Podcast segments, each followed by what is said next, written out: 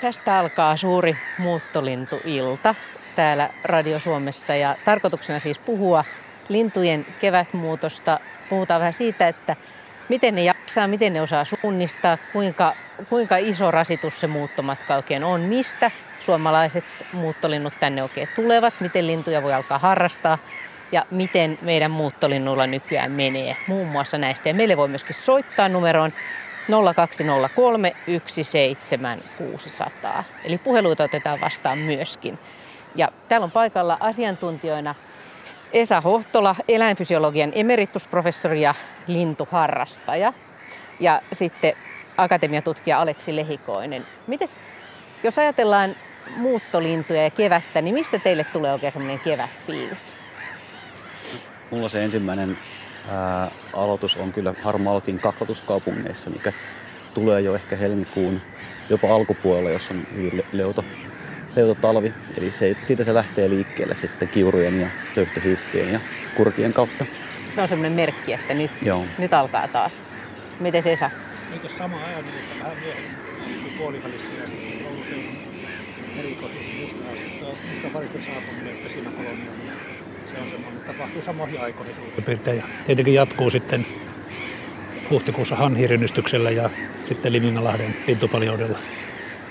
Niin sinä asut Oulussa, niin sulla on vähän eri vinkkeli näihin, tähän muuttolintuasiaankin. No semmoinen 500 kilometrin eri vinkkeli.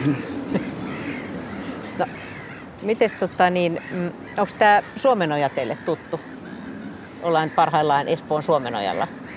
Tämä on niitä ensimmäisiä retkipaikkoja, missä itse har- harrastusta aloitteli silloin yli 25 vuotta sitten. Tämä on tuttu paikka. Niin muistaakseni vielä sen tunnelman, kun tänne joo, tulee keväällä? Kyllä, ja... kyllä. Täältä on mon, monia uusia lajeja tullut aikanaan havaittua. Että... No mikä on ollut sellainen erityisen hieno esimerkiksi? Um, no tietysti monta, monta asiaa on. Tämä muuttunut myös paljon. Täällä oli aikaisemmin enemmän ehkä kahlaajillekin sopivia paikkoja. Että muistaa muun muassa pikkusirrin ja isosirrin sai täältä aikanaan, aikanaan tota, e, elämälle uudeksi lajiksi. Mutta on, on tosiaan pikkuuikun pesän löytyminen 90-luvun alkupuolella ja tämän tyyppistä. Että muistuu aika hyvin mieleen. Kyllä. Meillä on itse asiassa täällä myöskin retkikaksikko paikalla. Eli luontotoimittaja Juha Laaksonen ja Tuukka Kupiainen ja te olette täällä retkeilemässä. Terve. Terve. terve, terve. Joo, täällä me ollaan ja tota, tultiin vähän ilahduttamaan kuulijoita ja sitten myös teitä tänne näin, että te puhutte varmaan tässä asiaa ja Finnoista kaiken näköistä tietoiskua, niin me ajateltiin semmoinen parin tunnin pikkuralli Tuukan kanssa. Joo, me ajateltiin kirjata tuossa, että mitä kaikkea me nähdään parin tunnin aikana. Laitetaan vihkoon ja ainakin te kolme voitte tehdä pientä veikkausta, että millaiseen lajiin Ai monta lajia. Okei. Okay. No mites sä, mitä säästä sanotaan? Onko sää hyvä? Se on kohtuu hyvä. Vähän tuulee, mutta ihan Joo. mukava keli. Ja olo on voiton varma. Semmoinen, niin, kuin, niin yleensä pärjätään. on, kun itteensä vastaa kisaa. Niin, silloin pärjää. Tämähän on meille kummallekin kanssa niin kuin tuttu kohde, niin kuin Aksu sanoi tuossa, että kumpikin on täältä jopa aloitellut lintuharrastusta ja itsekin on saanut täältä joskus sorsan elämänpinnaksi. Niin se muistaa aina. Mukanaan. No onko veikkauksia? Kahdessa tunnissa, niin minkä verran pojat näkee täällä? Kyllä 35 laji pitää vähintään. Pitää? Mm. Niin. 35. Se on tämä alituinen paineiden asettaminen. Pitää vähän elittää 30. 30. Mitäs Minna? No, kyllä mä kyllä musta 30 on aika hyvä raja kuitenkin. Täytyyhän sitä vähän haastetta olla. Niin. Okei. Okay. Tuukka kirjaa ja me tota, raportoidaan sitten tuossa, kun keretään, kun aika alkaa. Aika alkaa nyt, nyt. sitten. No niin.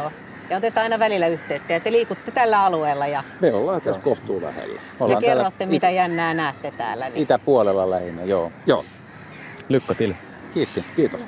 Moi. Moi. Tota, Esa ja Aksu, niin muistatte sitten vielä, että milloin te rupesitte ihmettelemään tätä lintujen muuttoa? Oletteko te ihmetellyt sitä jo pienestä? Varmaan siinä vaiheessa, kun harrastuksessa vähän pääsi eteenpäin, että alkoi muuttua seuraamaan, eli 90-luvun ihan alkuvuosia, niin silloin, silloin sitä alkoi kiehtomaan yhä enemmän ja enemmän. No, mä aloitin harrastamaan tuolla säämaassa Kuopiossa ja siellä ei semmoista arktikatyyppistä muuttoa ollut, että toki se muuttoliittyjen saapuminen oli oli se ilmiö ja ihastus, mutta niin kuin näkyvää tämmöistä muuttoa sitä aloin seuraamaan, kun siirryin Ouluun 70-luvun alussa. Niin sitäkään ei tule aina ajatelleeksi, että eihän tämmöistä muuttoa kaikkialla maailmassa. Et Suomi on esimerkiksi ihan huippumaa maita nähdä vaikka arktisten vesilintujen mm. muuttoa, eikö niin? Ja ylipäätään mitä pohjoisemmaksi mennään tai lähemmäksi napoja, niin suurempi osuus linnuista on kumminkin muuttolintuja. Mm. meillä se on varmaan 80 prosenttia lintulajeista on jossain määrin muuttolintuja. Ja, ja sen takia tietysti täällä on näyttävämpiä muuttokerääntymiä. Joo, ja tämmöinen niin syys- ja kevätmuutto, niin se on kuitenkin aika pohjoisen palopuoliskon ilmiö. Että monissa alueilla, niin kuin Australiassa, niin linnut kyllä liikkuu, mutta se ei ole semmoista selvää. Toki se saapuu muuttolintuja talveksi Aasiasta, mutta se on kuitenkin tämmöinen Pohjois-Amerikan, Euraasian ilmiö tämä tämmöinen kevättisyysmuutto, mitä me täällä tunnemme. Mutta jos, jos miettii jotain rytmiä tähän kevääseen, niin onko tässä jotain systeemiä, että mitkä tulee ensin ja mitkä sitten ja mitkä viimeiseksi? Et jos esimerkiksi nyt haluaisi ruveta harrastaa muuttolintuja eikä, eikä hahmota tätä. Mm. Niin ensimmäisen tietysti muuttaa, meille saapuu semmoisia lähialueilla talvehtivia lajeja. Eli ne Euroopassa talvehtivat lajit muuttaa selkeästi aikaisemmin. Ne on, on karaistuneempia, ne kestää, kestää Euroopassa sen talvehtimisajan. Ne, ne, ne juurikaan käytä hyönteisiä välttämättä ravintona talvisaikaan. Ja sitten loppukevästä sitten meille saapuu enemmän niitä Afrikassa ja Aasiassakin talvehtivia lajeja, jotka on hyönteissyöjiä. Mutta tietysti myös loppukevääseen kuuluu tämä arktinen muutto, eli, eli Venäjän tunralle muuttavaan menevät, menevät lait, mitkä monet itse asiassa talvehtii Länsi-Euroopassa, mutta niitä ei kannata muuttaa liian aikaisin sinne, koska sitten voi olla jäätä ja lunta vastassa vielä tunralla. Niin, koska kun ne muuttaa tähän asti, niin on vielä aika pitkästi tästä eteenpäin. Näin on. Ja usein ne menee heittämällä perille asti melkein. Mm. Se on aika hämmästyttävää. Siis kuinka pitkän matkan ne muuttaa kaiken kaikkiaan? Puhutaan tuhansista kilometreistä. Et, et riippuu vähän lajista ja lajin sisälläkin siellä on paljon vaihtelua, mutta monet menee tuonne Keski-Siperiaan asti, jolloin siinä on tosi pitkä muuttomatka edessä. No entäs nyt, me ollaan täällä Suomenojalla, niin täällä on näitä vesilintuja monen näköisiä, niin milloin nämä on suunnilleen tullut tänne? Monet vesilintulajit saapuu siinä vaiheessa, kun alkaa tietysti jää, jääpeites häviämään, että ää, huhtikuun alkupuolella, maaliskuun lopullakin saapuu sitten runsaammin. Hän riippuu vuodesta. Vesilintu on aika joustavia sen suhteen, että niiden se muuton ajattuminen voi vaihdella aika paljon vuosien välillä nimenomaan sen jää, jääolosuhteiden mukaan. No voiko se mennä takaisin siitä, jos jäätyy vedet ja tulee huono tilanne? Kyllä sekin on mahdollista. Että jos jollakin lailla se muutto voi alkaa jo helmikuussa ja sitten itse asiassa talven kylmä, kylmin saattaakin osua siihen maaliskuulle vielä, että siinä saattaa tulla pientä peruutusta. Et keväällä ollaan sopeuduttu semmoiseen hmm. pieneen takapakkiin. Nyt varmaan siitä on tuohon lähimerialueelle, että eivät välttämättä muuta hmm. Keski-Eurooppaan takaisin. Niin me ollaan itse asiassa nyt semmoisessa kohdassa, että tää, tässä osa muuttolinnuista pysähtyy levähtämään tähän ja osa sitten jää tänne pesimään, eikö niin? Kyllä. Että, että tilanne täälläkään ei ole tämä sama enää sitten. Ja monesti tosiaan ne myöhään tulijat niin, niin tulee tulee tavallaan aina niin kuin lopullisesti, eivätkä osaa peruuttaa, mutta nämä, jotka tulee aikaisin, niin niillä on se joustavuus, että ne säätilan mukaan sitten tulevat, tulevat myöhemmin tai aiemmin ja sitten voivat peruuttaa, mutta sitten loppukeväällä niin linnut tulee aika lailla kalenterin mukaan eikä niinkään säiden mukaan. Meille voi tosiaan soittaa ja lähettää kysymyksiä tai kertoa omia muuttolintutarinoitaan.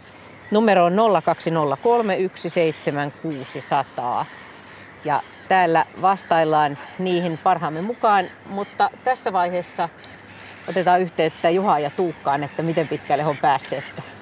Onko, onko pojat jo löytä, nähneet paljon lajeja?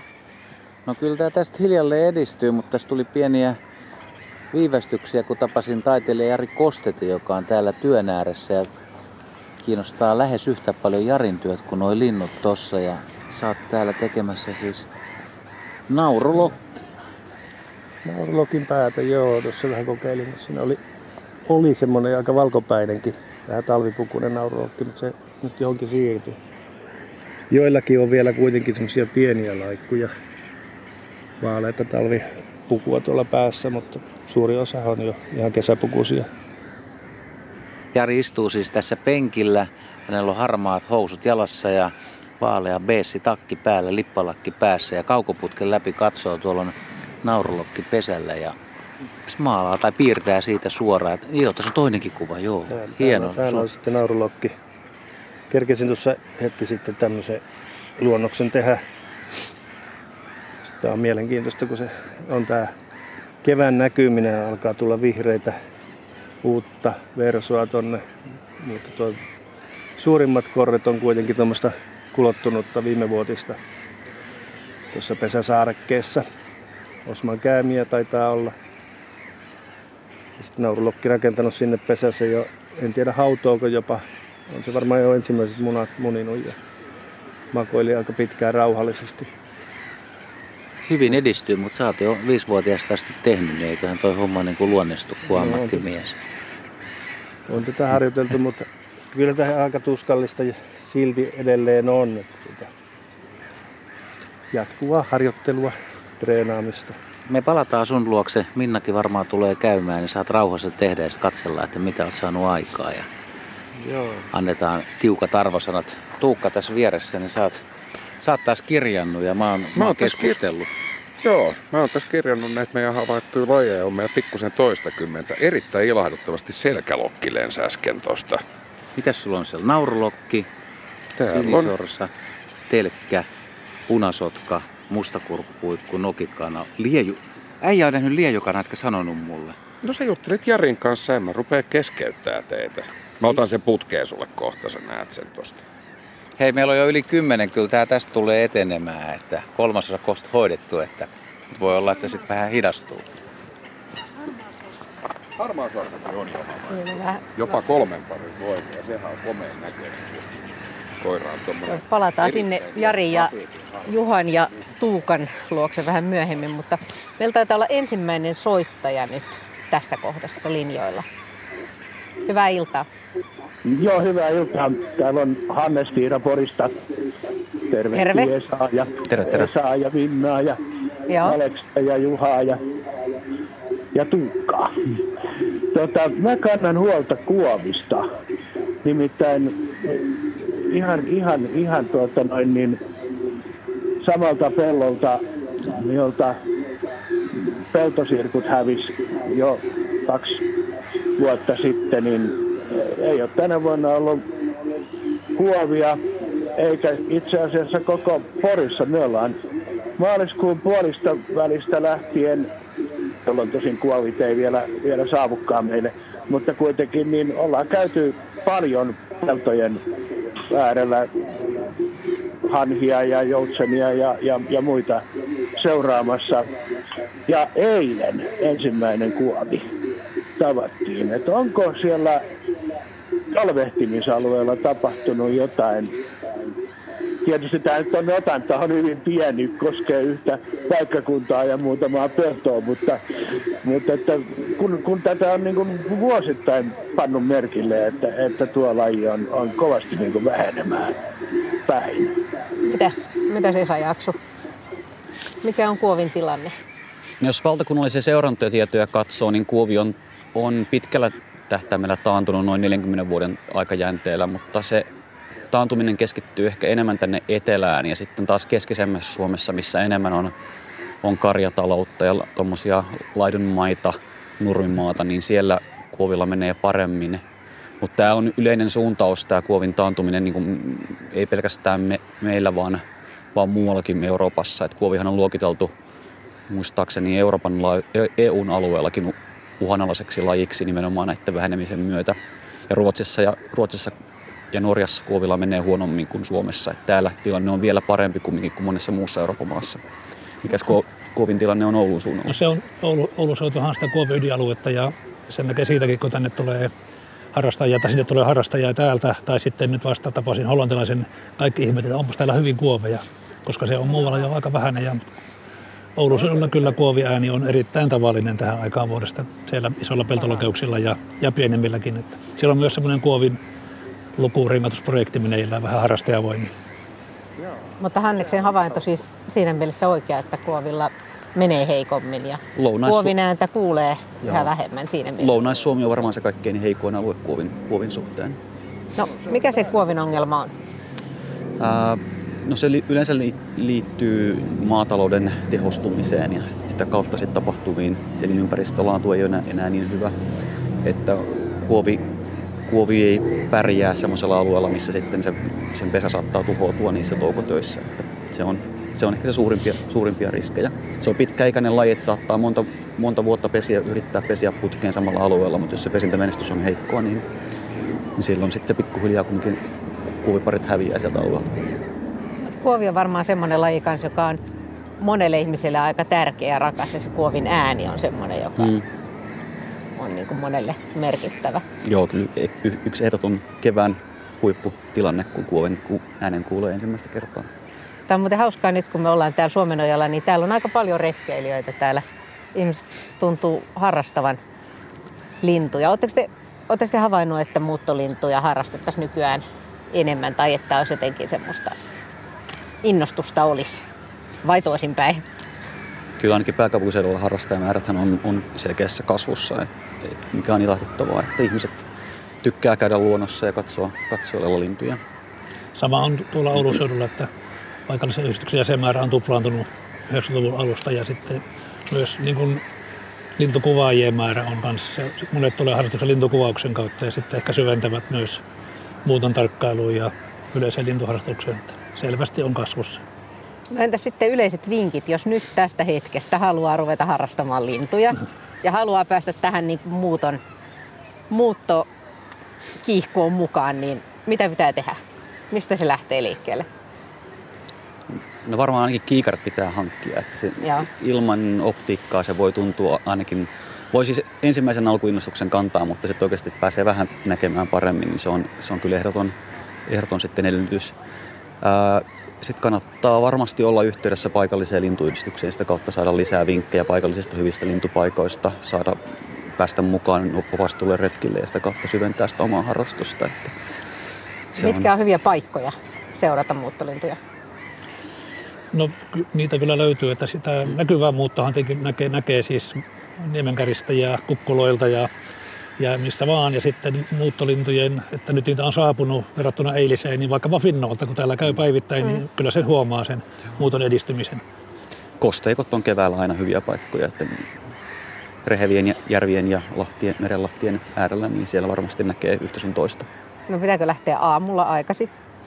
Ei se ole välttämätöntä. Myös, myös päivällä tietysti voi nähdä, ehkä silloin päivällä on vähän rauhallisempaa, mutta myös illalla kannattaa olla liikkeellä, koska sitten samat linnut saattaa aktivoitua illalla, mitkä on aikaisemmin aamulla liikkeellä.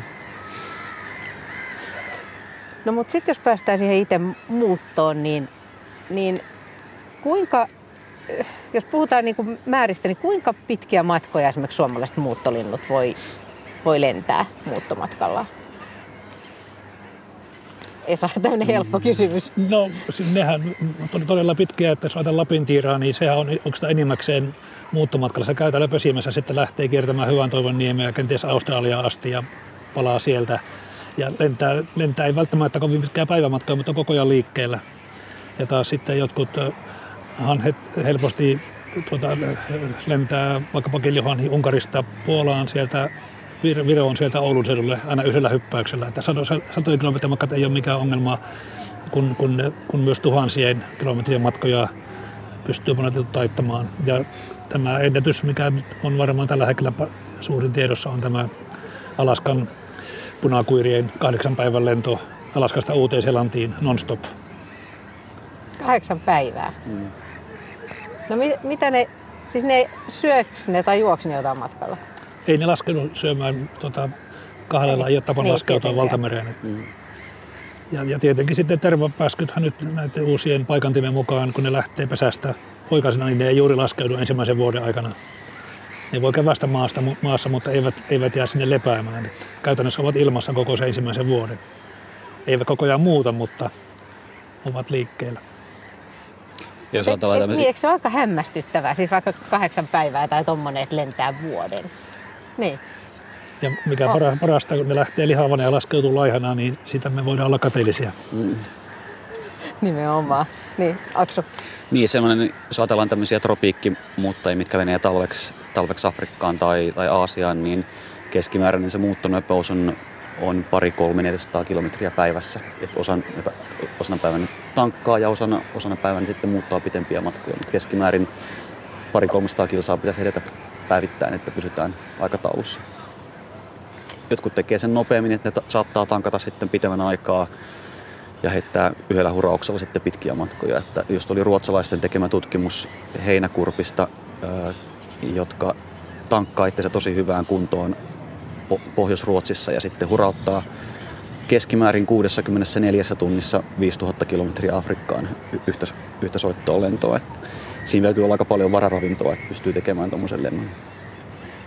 Siis linnut tankkaa itsensä niin kuin paksuksi päästäkseen, jaksaakseen lentää sen lentomatkan.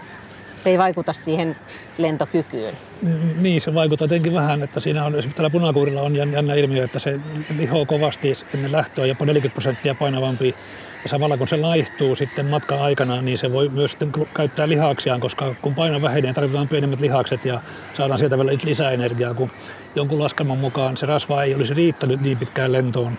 Mutta kun ne voivat käyttää sitä myös lihasten proteiinia, vaikka se on vähän vähemmän energiaa, koska ne, niin, ne kevenee niin paljon, että tarvitaan vähemmän voimaa siihen lentämiseen. Mutta samoin kuin lentokoneella, niin, niin, niin ne, niilläkin pitää olla varalla, että ei ne voi niin ihan nollaan sitä vetää, mm. vaan tai tietenkin voi, voi, näin voi käydä, jos on huono olosuhde, mutta että tietty marginaalivara täytyy aina olla. Ja kyllä se on äärimmäisen yksin. Voi mennä sillä lailla, että pahimmassa tapauksessa ne joutuu käyttämään esimerkiksi osan ruoansulatuselimistöstään ravinnokseen, niin että pääsee sitten muuttamaan sen viimeisen, viimeisen hyppäyksen. Että kaikki tietenkään selviä myöskään hengissä. Mutta niin miksi ne voi vaan laskeutua ja syödä välillä? Kahlaajat tarvitsee kahluupaikat ja Valtamerellä ei niin. oikein ole semmoista ja, ja uima, ne on aikamoisia autiomaita nuo meretkin, ei siellä joka paikassa ole ravintoa. Mm. Ja sitten taas esimerkiksi Saharan autiomaa on semmoinen, missä vaikka sen pystyisi pysähtymään, niin siellä ei välttämättä löydy mitään ravintoa. Että keitä jotain sen verran harvassa tai, tai muuten olosuhteet ei ole kauhean otolliset tankkaukseen. Meidän puhelinnumero on 0203 17600 meille voisi soittaa ja kysellä muuttolinnuista – ja, tai kertoa omia muuttolintuhavaintojaan. Ja täällä istuskellaan Suomenojan illassa. Aurinko just hienosti kohta tuosta koivujen takaa siirtyy tähän ja lämmittää meitä sitten. Ja koivuissa onkin hienot pienet vihreät lehdet, tommoset kellan vihreän, kauniit kellan vihreät ja kuulaat. Mutta tota, me jatketaan siis oli, oli puhetta näistä muuttolinnuista, siitä, että miten fyysisesti raskasta se muuttaminen on, niin siinä on varmaan tietenkin tärkeä, tärkeässä osassa sitten tuulet. Et se, että tuuli on oikein suuntainen, eikö niin? Joo, tuuli on, on varmaan se tärkein muuttoja niin kuin rajoittava tekijä. Että totta, kai sateella voi olla huono, huonompi lentää tietyllä lajalla, jos suot kastuu, niin se on raskaampaa lentää, mutta tuuli, tuulen suunta vaikuttaa tosi paljon siihen, miten paljon sitä saa joko etua tai, tai sitten miten paljon se rajoittaa. Yleensä se tuuli on keskimäärin kuitenkin vähän jostain väärästä suunnasta, että se, sen kanssa sitten pitää pystyä elämään. Et jos edes odottelee optimaalista tuulta, niin voi olla, että mm. menisi niin kuin, hommat vähän plörinäksi vai? Et jotkut, jotkut lajit pystyy odottamaan sitä paremmin, että kurki on hyvä esimerkki siitä, että hyvän kurkimuuton näkee yleensä ainoastaan vaan semmoisella myötätuulella et etelätuulet keväällä ja pohjoistuulet sitten syksyllä, on, milloin, milloin muutto käynnistyy. Mutta sitten monilla muilla lajeilla niin se muutto saattaa tapahtua osittain vähän, vähän sitten tämmöisessä jopa vastaisessa tuulessa, mutta totta kai keskimäärin linnut odottaa sitä myötätuulta ja sitten lähtee liikkeelle. Onks tota, kuinka paljon se, ne tuulet auttaa? Voiko siitä saada, sanoa jotain arviota? Se takatuulihan on niin kuin lentokoneellakin, ne voi mennä yli 1000 km tunnissa, vaikka maan siis ilmanopeus on 800, että jos tuulee vaikka nyt 20 kilsaa tunnissa, joka ei ole kovin kova tuuli, niin se on semmoisen 60 lentonopeuteen, niin se on kolmannes lisää nopeutua, että se on ihan huomattava lisää. Ja sitten myös energiansäästö.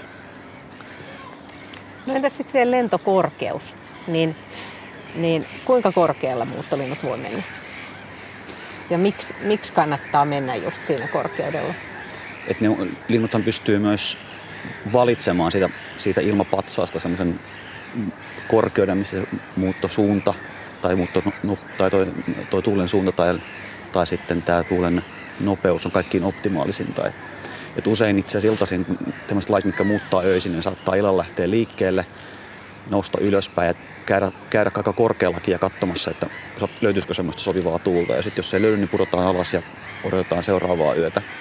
Että ne käy tsekkaamassa, että mistä löytyy sopivan, sopivanlainen muuttolosuhteet, lähteekö muutolle vai eikö. Ja korkeudi, ne voi olla tuhansinkin metrien korkeudessa. Useinkin, siis kilometrin korkeudessa. Use, use, useamman kilometrin korkeudessa.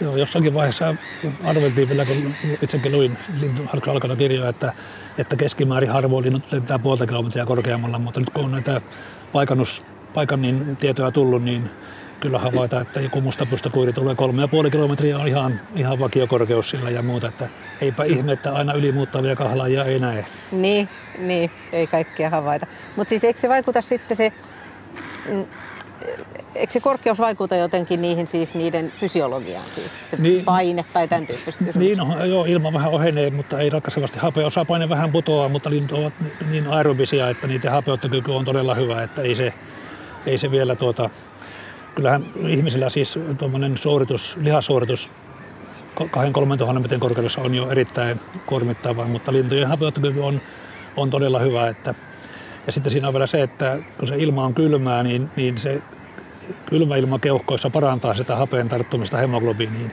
Ja taas kun se menee sinne lämpimään kudaukseen, se siellä irtoaa helpommin ja lintujen, lintujen hemoglobinissa tämä, tämä vaikutus on erittäin suuri, että se kylmä tehostaa keuhkoissa, ei tietenkään nyt täysikylmä, mutta kylmempi kuin kuin siellä kudoksissa. Eli se tuota, parantaa sitä hapen siirtymistä. Toimii se ihmiselläkin, mutta ei niin, ei niin voimakkaasti. Mutta täytyyhän siellä olla jo tosi kylmä. Joo, to, totta kai se ilma hieman lämpenee ennen kuin se keuhkohiasti menee, menee, koska se kulkee ilmapussien kautta linnuilla, niin, niin ei se ihan niin kylmää se ilma ole keuhkoissa kuin mitä se on siinä hmm. ympäröivässä, ehkä pakkasilmassa. Nyt siellä on siis, muuten naurulokit innostu jostain syystä. Olisiko joku petolintu? Joku. Monestihan linnut myös siellä Afrikassa ne, ne, ne nousee kor, korkeammalle sitä kuumuutta pakoon, koska siinä kuumassa muuttaminen on myös kuormittavaa, kun mm. tuota, niin, ylilämpö uhkaa. Ja täällä Suomessakin jopa näkee monesti, kun katsoo kuikkamuuttoa, niin lentää niin kuin suu auki, ikään kuin läähättäen. Näyttää sitä ikään kuin olisi liian kuuma. Toisaalta hanhet ei juuri näytä lentämään, vaikka ne on isompia, mutta ehkä kuikilla se siipikuorma on sen verran suuri, että joutuu ikään kuin tavallaan sitä, se kuormittaa enemmän se lentäminen, niin monesti näkee ja mitä isompi kuikka, eli jääkuikka, niin sitä useammin, sitä varmemmin se lentää suu auki. Mm. Vai mitä sanoo Aksu? Kyllä se varmaan jo näin on. Joo. Että me, se on tämä tämmöinen nyt mutu, mutta se voisi olla tämmöiseen niin kuin ylilämpöön liittyvää. Niitä ei taita lähettää, vaan se veden haihtuminen siitä nokan seudulta sitten viilentää. Meillä on seuraava soittaja Hannu Lehtoranta Pohjois-Karjalasta. Hyvää iltaa. No niin, hyvää iltaa. Joo, ja mikä on mielessä? No joo, mä totta, sellaiseen tuossa nyt kiinnitin viikonloppuna huomiota, vaikka on pitkän linjan lintuharrastaja itsekin, niin tuota, kun tuli tuo takatalvi ja lunta, lunta täällä Juuassakin semmoinen noin 15 senttiä, niin ihmettelin oikeastaan sitä, että miten nopeasti linnut meni mun mielestä niin kuin aika huonoon kuntoon sillä tavalla, tai ainakin ne olivat kovin, kovin, kovin jäykkiä, että ihan, ihan nämä tämmöiset rastaat ja järvipeipot ja peipot ja tämmöiset, ei edes mitään hyönteissyöjiä, niin ne, ne tota, parissa päivässä niin ne oli aivan aika jäykkää porukkaa ja tota, niiden pakoetäisyys oli aivan, aivan olematon. Että ja esimerkiksi kaikilla tuommoisilla teillä oli melkein hankala ajaa, koska ne oli täynnä, täynnä rastaita, jotka ei oikein halunneet väistää mihinkään. Että, et tuota, takatalvet kuuluu niin kuin tähän meidän kevään tuloon aina ja tuota, linnut pärjää omalla tavallaan, mutta jotenkin oli niin kuin aivan erilainen tuntuma nyt, nyt tänä vuonna, että tuollakin tornien taistossa kun oltiin, niin siellä sitten nämä hyönteissyöjät, ne nyt on ihan ymmärrettävästi tosi, tosi jäykkänä siellä pitkospuiden alla pyöri leppälintua, rautiaista ja tällaista punarintaa, mutta sitten, sitten nämä peippolintuja ja rastaiden niin kuin jähmettyminen mua niin kuin tällä kertaa ihmetytti. Joo, Esa. No joo, itsekin huomasin vähän samaa. En, en ole varma, että onko se sitä lintujen huonoa kuntoa vai, vai sitä turhan liikkeen minimointia ja sitä kautta, että pako, sitä kautta myös pakoetäisyys vähenee. Itsekin huomasin, kun ruokin västäräkkiä takaa, takaa ovella keitetyllä kananmunalla ja muulla, että se väisti sen puoli metriä siihen kaiteelle ja sitten tuli syömään. Ja eikä se silti ollut minusta tuota, niin kuin näytti, että se on huonokuntoinen, mutta sitten kun oli pakko, niin se lensi ihan sujuvasti naapuriaidalle normaali tavalla ja sitten tuli, tuli takaisin. Ja, ja tuota, niin, niin, toki on nähnyt muutamia kuvia menehtyneistä punarinnoista ja peipoista, mikä hieman ihmetyttää, kun punarinta kuitenkin esimerkiksi Oulussa talvehti viime vuonna koko talve ihan onnistuneesti, että miksi sitten kahden päivän takatalvi että onko sitten, että ne tulee niin lähelle asumuksia, että tulee törmäyksiä normaalia useammin, kun ne tulee aivan pihoihin. Ja sitä on myös ihmetelty, että miten ne järvipiivot niin, niin hetkessä löytää ne ruokinnat sitten, kun tuli takatalvi. Että jotenkin se, tämä, tämä informaatio leviää siinä lintuporukassa, että missä sitä ruokaa on. Ja no se on vähän sama kuin kesämökin logit, kun ne tulee kalanperkeitä syömään, niin kuin ne ilmestyvät tyhjästä. Mutta veikkaisin, että osa siitä jähmeästä olosta on sitä sitä energiankulutuksen ja minimoimista ja sen ruokalähteen lähellä pysymistä mahdollisimman tiukasti. Osa voi toki olla heikkoa kuntoakin. Niin, ensi viikoksi on luvattu ilmeisesti taas kylmempää. Näin on vähän kuullut, mutta tota, mm, sä oot Esa tutkinut lintujen kylmän kestävyyttä ja sehän on sinänsä siis aika, ne on aika hurjia lukuja, että miten paljon linnut kestää kylmää ja miten hyvin, jos jos ruokaa riittää. Joo, pakkana ei niitä tapaa, ei, ei pieniäkään lintuja, mutta tietenkin se, jos siihen ystyy ruokapulaan, niin, niin aika pian se koituu kohtaloksi, mutta nyt se, mikä Oulussa oli, se oli kuitenkin niin lyhyt se luminen jakso, ja, ja niin kuin taas sitten maata paljastui, että, että ainakin meidän pihan väestöräkit selvisi ihan hyvin. hyvin. Varmaan ne samat on, ei mulla sitä evidenssiä ole, mutta tuota, niin, niin se kylmän kestävyys ja lyhyen paaston kestävyys on, on minulla aika hyvä tietenkin sitten kun alkaa olla, olla sitten myöhäinen kevät, että on paljon hyönteissyöjää, niin sitten niillehän se on tiukempi. Oulussakin oli muutama kirjoseppo tullut jo ja en, en ole nähnyt tietoa siitä, että on, onko, ovatko pärjänneet vai eivät. Ja usein tämmöisten takatalvien tai kylmäjaksojen myötä niin monet hyönteissyöt, kuten pääskykset, keskittyy kosteikoille, missä sitten saattaa olla vielä hyönteisiä paremmin liikkeelle, että se vesi lämmittää sen verran paljon sitten jos ei mene jäähän. Kyllä, tyypillisesti tämmöisen kosteikon päällä sitten lentelee ihan matalalla haarapääskyjä mm. ja muita pääskyjä sitten, sitten kun, kun, kun tuota, se ei kuitenkaan se, vaikka ma- maa on lumessa, niin vesi ei kuitenkaan jäädy sinne vielä sitten on, on syötävää.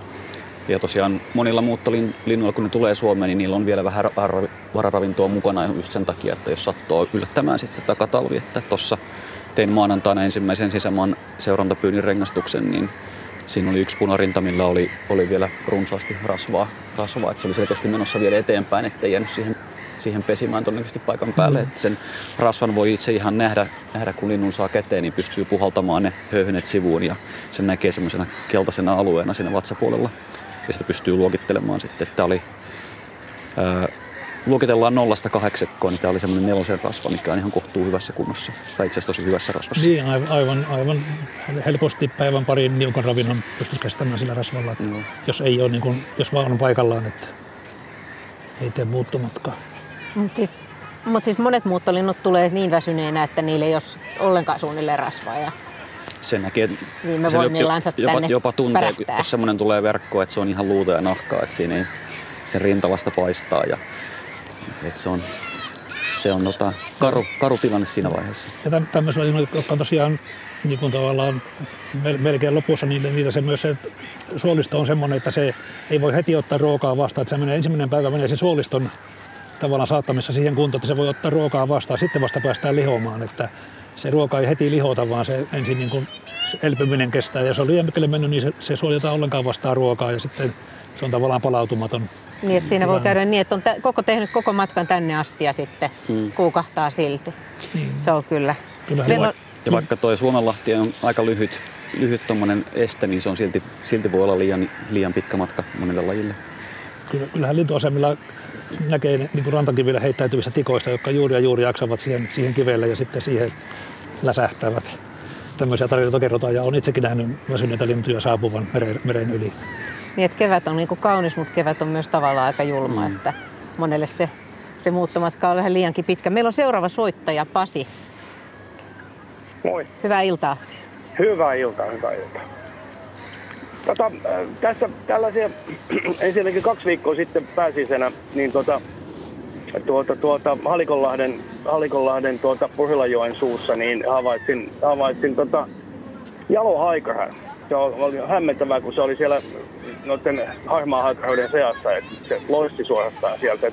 Onko tämä nyt ihan meille vakiintumassa oleva laji, tällainen eteläinen laji, vai, vai tota, on, oliko joku harvinaisuus nyt tässä näin? on tosiaan harvalukuinen laji edelleen, mutta koko ajan runsastumaan päin. Ja viime vuonnahan tosiaan ensimmäistä kertaa todettiin jalohaikaran pesintä Suomessa. Oliko se y- yhdellä vai kahdella paikalla? Porvoon seudulla oli ainakin varmistettu pesintä, mutta olikohan viikollakin. Mutta ää, tosiaan on levittäytynyt kohti pohjoista voimakkaasti. Virossa pesii jo kymmeniä, ellei toista sataakin paria.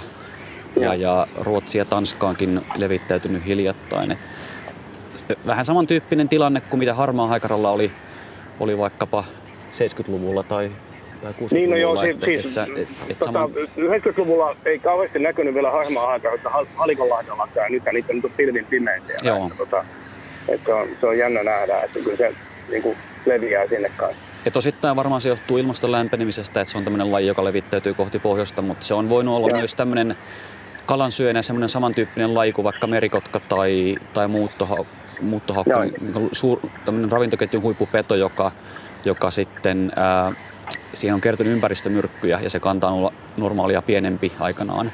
Eli, Ok, eli joo, myös, joo, myös joo. semmoinen taantuma voi olla siellä taustalla ja nyt se sitten levittäytyy. Mutta tietysti Suomessa ei koskaan ole jalohaikara aikaisemmin pesinyt, että se levittäytyminen on varmaan ilmastonmuutoksen myötä. Ja tuohon muuttamiseen muutenkin aika jännä juttu viime sunnuntaina, kun et, tota, tuuli kääntyi etelään, niin ensimmäiset, ensimmäiset tuota, pääskyset tuli saman tien aamulla. Mä oikein hätkähdin, että joku pätkä, tuolla on, tuolla on hälsäspääsky ja tuolla on harhapääsky.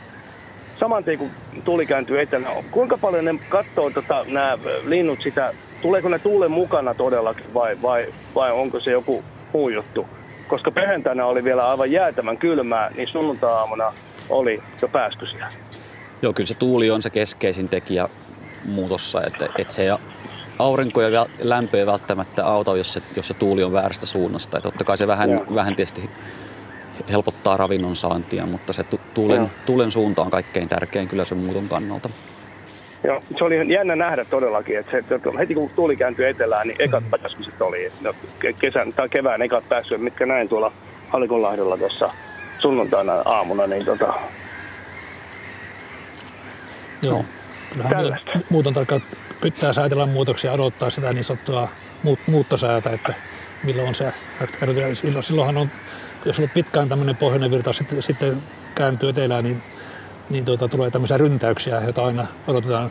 Tuolla perämerellä se Arktika ei ole niin massiivista kuin täällä, mutta kyllä sielläkin joskus, kun oikein sopiva sää on, niin se on niin tapahtunut lyhyessä ajassa, että se on ihan näyttävää sielläkin, vaikka hanhien määrä toki on siellä pienempi, mutta näitä mustalintua, pilkkasiipeä, allia menee ihan mukavasti ja kuikkalintomuutto on ihan komean näköistä parhaimmillaan. No minkä takia linnut lentää, tai minkä takia linnut muuttaa usein aamulla? Siinä on varmaan lajikohtaisia syitä, mutta usein tuuliolosuhteet on heikompia. Pelkästään sen takia kannattaa muuttaa aamulla, koska se tuuli, tuuli ei yleensä ole kuitenkaan optimaalisesta suunnasta. Et jos pitää muuttaa, niin aamulla tuuli on heikompaa, jolloin sitten on, on parempi, parempi sitten lentää.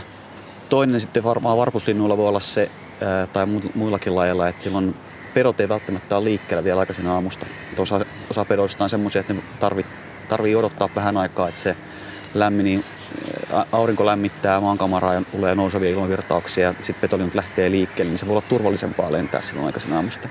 Ja osa, osa linnustahan muuttaa, tai huomattava osa linnusta muuttaa öisin, jolloin se on vielä turvallisempaa, koska silloin, silloin ei hirveästi tarvitse pelätä petojen suihin joutumista. Niin miksi jotkut muuttaa yöllä ja toiset päivällä? Niin, varmaan tietysti olisi tämä petojen välttäminen. Sitten tietenkin varmuusena on se, että, että ne useimmiten kuitenkin voi syödä vain päivällä ja niitä pitää syödä melkein joka päivä, koska jos ne lentää vähänkään pitempiä matkoja, niin ne ei pysty kovin pitkiä suuria varastoravintoja keräämään. Niin aika tyypistä on se, että nämä hyönteissyöt syövät päivän ja lentävät yön, eivätkä oikeastaan juuri nuku. Tutkimus tehtiin Amerikassa, jossa semmoinen yöllä muuttava lintu, niin sitä mitattiin labrassa pari viikon ajan, että se ei juurikaan nukkunut, niin yhtään sen, sen kyky niin kuin tavallaan muistaa tai tämmöinen kognitio ei heikennyt, heikentynyt kahden viikon tämmöisen lähes, lähes unettoman jakson aikana. Eli se on melko aktiivista aikaa se muuttaminen. Mm. Näistä puhutaan lisää tämän muuttolintuillan aikana. Meille voi tosiaan soittaa numero 0203 17600. Ja täällä Esa Hohtola ja Aleksi Lehikoinen ovat vastaamassa kysymyksiin, mutta tässä vaiheessa otetaan yhteyttä Juha Laaksosen ja Tuukka Kupiaiseen, koska he ovat täällä retkeilemässä ja nyt selvitetään, että montako lajia on tässä vaiheessa tullut, tullut havaittua. Miten se on Juha ja Tuukka?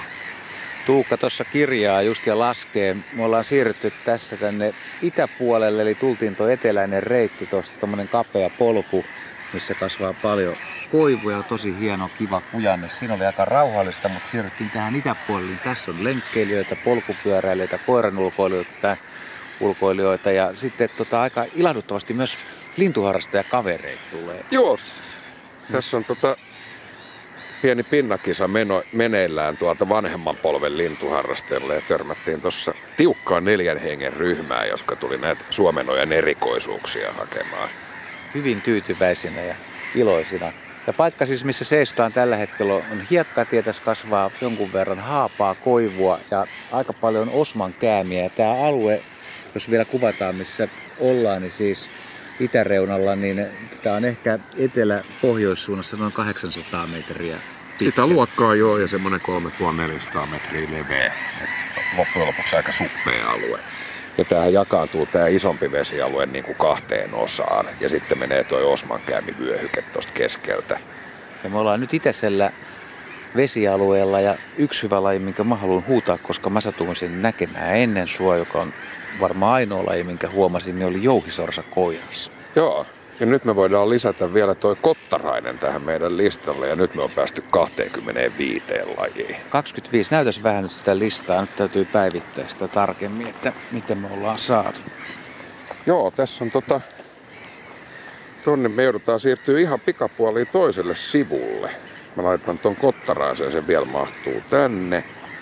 Mitäs meillä oli silloin, siis oliko se selkälokki ja haarapääskö oli silloin Edellisen. tuossa parikymmentä minuuttia sitten. Me ollaan saatu siis varison merkattu naakka. Sitten oli kiva toi nuolihaukka, se oli eka, minkä mä tänä vuonna on nähnyt. Niin se on sulle vuodare, eli vuoden Joo, pinna. Kyllä, kyllä. Iloinen yllätys. Sepel kyyhky, meillä on pajulintu laulo kuulu tuolta metsän puolelta, mitä ei Niin tässä kuulu, pu- punarinnan laulu kuuluu kans tuolta metiköstä. Ne ei oikein tykkää tästä ruovikosta. Sitten meillä on räystäspääsky, kalat, tiira. Jouhisorsa ja sitten viimeisimpänä toi kottarainen. Kyllä mä väittäisin, että me siihen 30 päästään aika, aika varmasti. Kumpi sulla oli silloin nuorempana, niin oli se lempialue täällä? Oliko se tämä itäinen vai Mä oon aina, aina alue? tykännyt tästä itäisestä alueesta enempi. Ai sen takia, kun se on illalla vastavalossa, että ei näe mitään. Niin, tai kun tulee aamuretkelle, niin se on myötävalossa.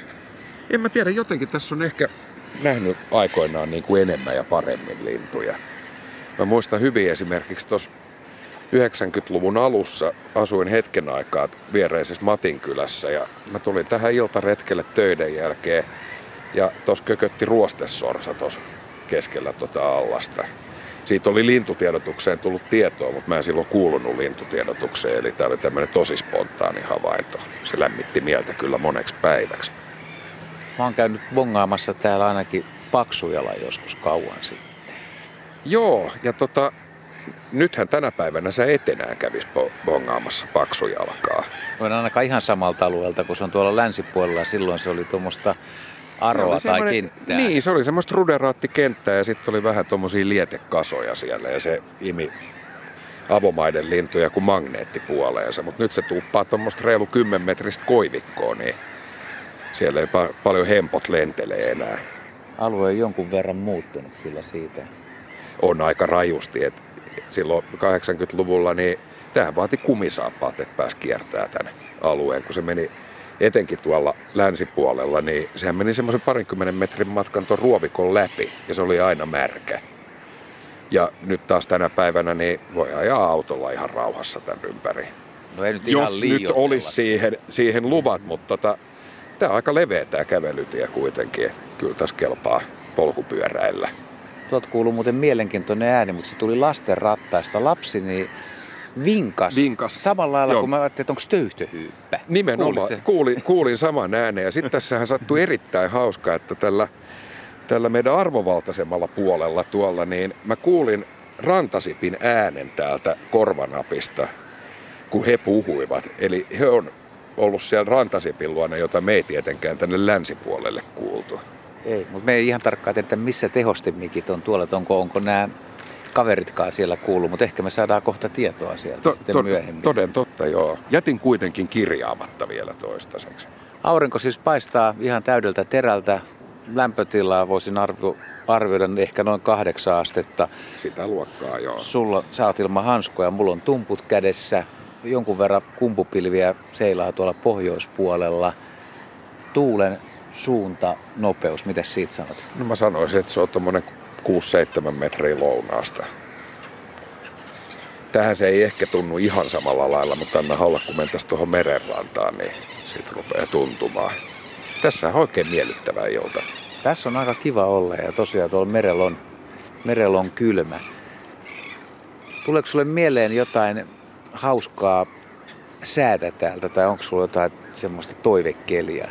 Aina ehkä vähän tästä takaa sitä, kun muistelen joskus, kun tänne on tullut semmoisessa kesä, alkukesän sateessa tai sumussa tai usvassa. Niin linnut on, ne, niiden ääniä kuuluu, mutta niitä ei oikein tahdo nähdä. Ei oikein tahdo nähdä ja tota, semmoinen pieni salaperäisyys on erittäin mielenkiintoista. Me saatiin muuten just Lapin tiira meidän listalle tuolta. Niinkö? Joo, lentää tuolla pohjukassa. Ja tota, kyllä tämä siis nimenomaan semmoinen tuhnunen, sateinen, vähän sumunen, usvanen keli, niin siinä on se vähän semmoinen salaperäinen tunnelma, että nyt täältä löytyy jotain harvinaista. Useimmiten ei kyllä löydy. Ehkä tommonen pieni tuhnukeli olisi itse asiassa mukavampi kuin tämä auringonpaisti. Tänään on aika lailla saatu aurinkoa tässä näin. Ja sitähän on täällä Helsingin seudulla riittänyt huhtikuun alusta asti.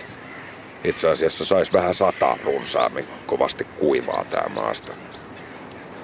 Tuossa lähdetään siirtymään vielä kohti pohjoista hieman ennen merisäätä, mutta tota, yksi lyhyt kysymys, että ei, ei vieläkään ruokokerttusta eikä näitä pikkulintuja tässä ruovikon puolella. Oletko huolestunut vai pystytäänkö toisen tunnin aikana puristamaan joku? Se riippuu siitä, että mennäänkö me käymään tuolla pohjukassa, missä ruokokerttuset yleisimmin on äänessä, mutta niitähän on tullut hirveän vähän. No, mutta se jää jännitykseksi nyt sitten. Kyllä, kyllä. Nyt me täällä tämmöisessä miedossa mukavassa tuulessa niin kuunnellaan mielellään myös merisää, mikä kerrotaan ja katsotaan, että menikö meidän ennustukset tai tämä kuvaus ollenkaan sinne päin. Että eikä oteta merisää tähän väliin ja sitten jatketaan taas Finnolta.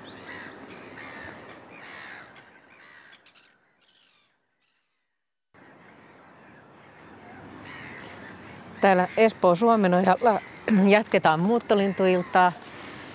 Ja Nonne, täällä Espoon Suomenojalla siis jatketaan muuttolintuiltaa ja täällä aurinko paistelee ja ollaan hienossa iltavalossa ja, ja tässä on vieressä Esa Hohtola ja Aleksi Lehikoinen ja meille voi soittaa ja kysellä muuttolinnuista ja seuraava tunti, kohta tulee uutiset, mutta sitä sen jälkeen jatketaan muuttolintuasiasta ja ehditään puhua vaikka mitä vielä. Oletteko ehtinyt tässä katsella ollenkaan näitä lintuja?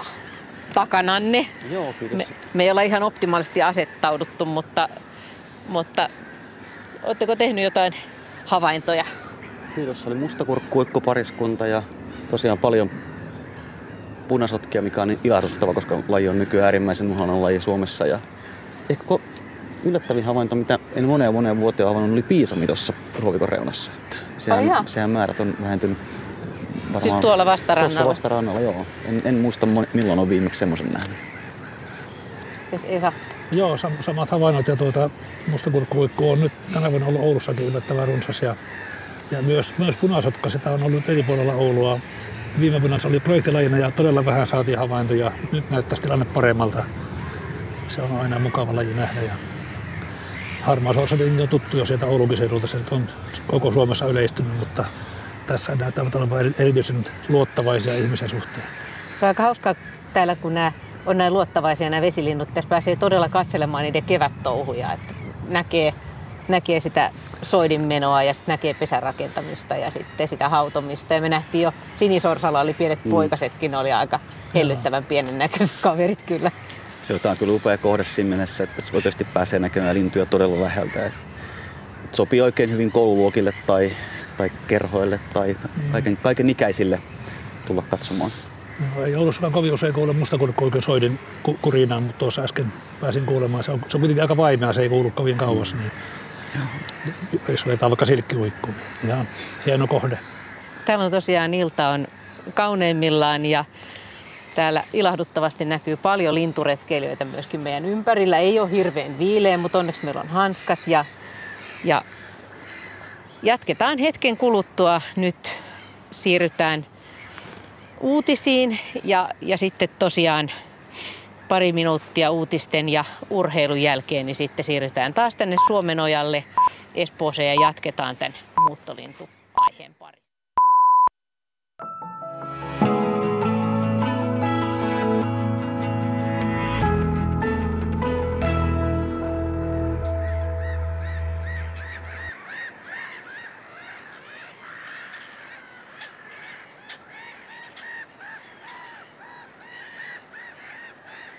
Asioista tai kertoo omia havaintoja, metsin täältä paperista numeronkin ja numero on siis 0203 17600 ja moni on jo soittanutkin.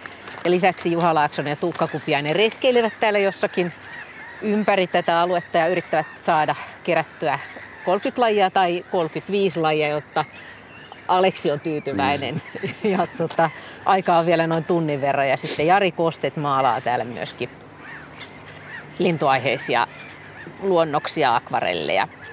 Mutta siinä vaiheessa, kun odotetaan seuraavaa puhelua, niin meillä itse asiassa aika kesken toi, kun ruvettiin puhumaan tästä lintujen suunnistamisesta ja lintujen muutosta, että miten, miten paljon siitä tiedetään nyt, että, että mitä kaikkea ne käyttää suunnistamisessa?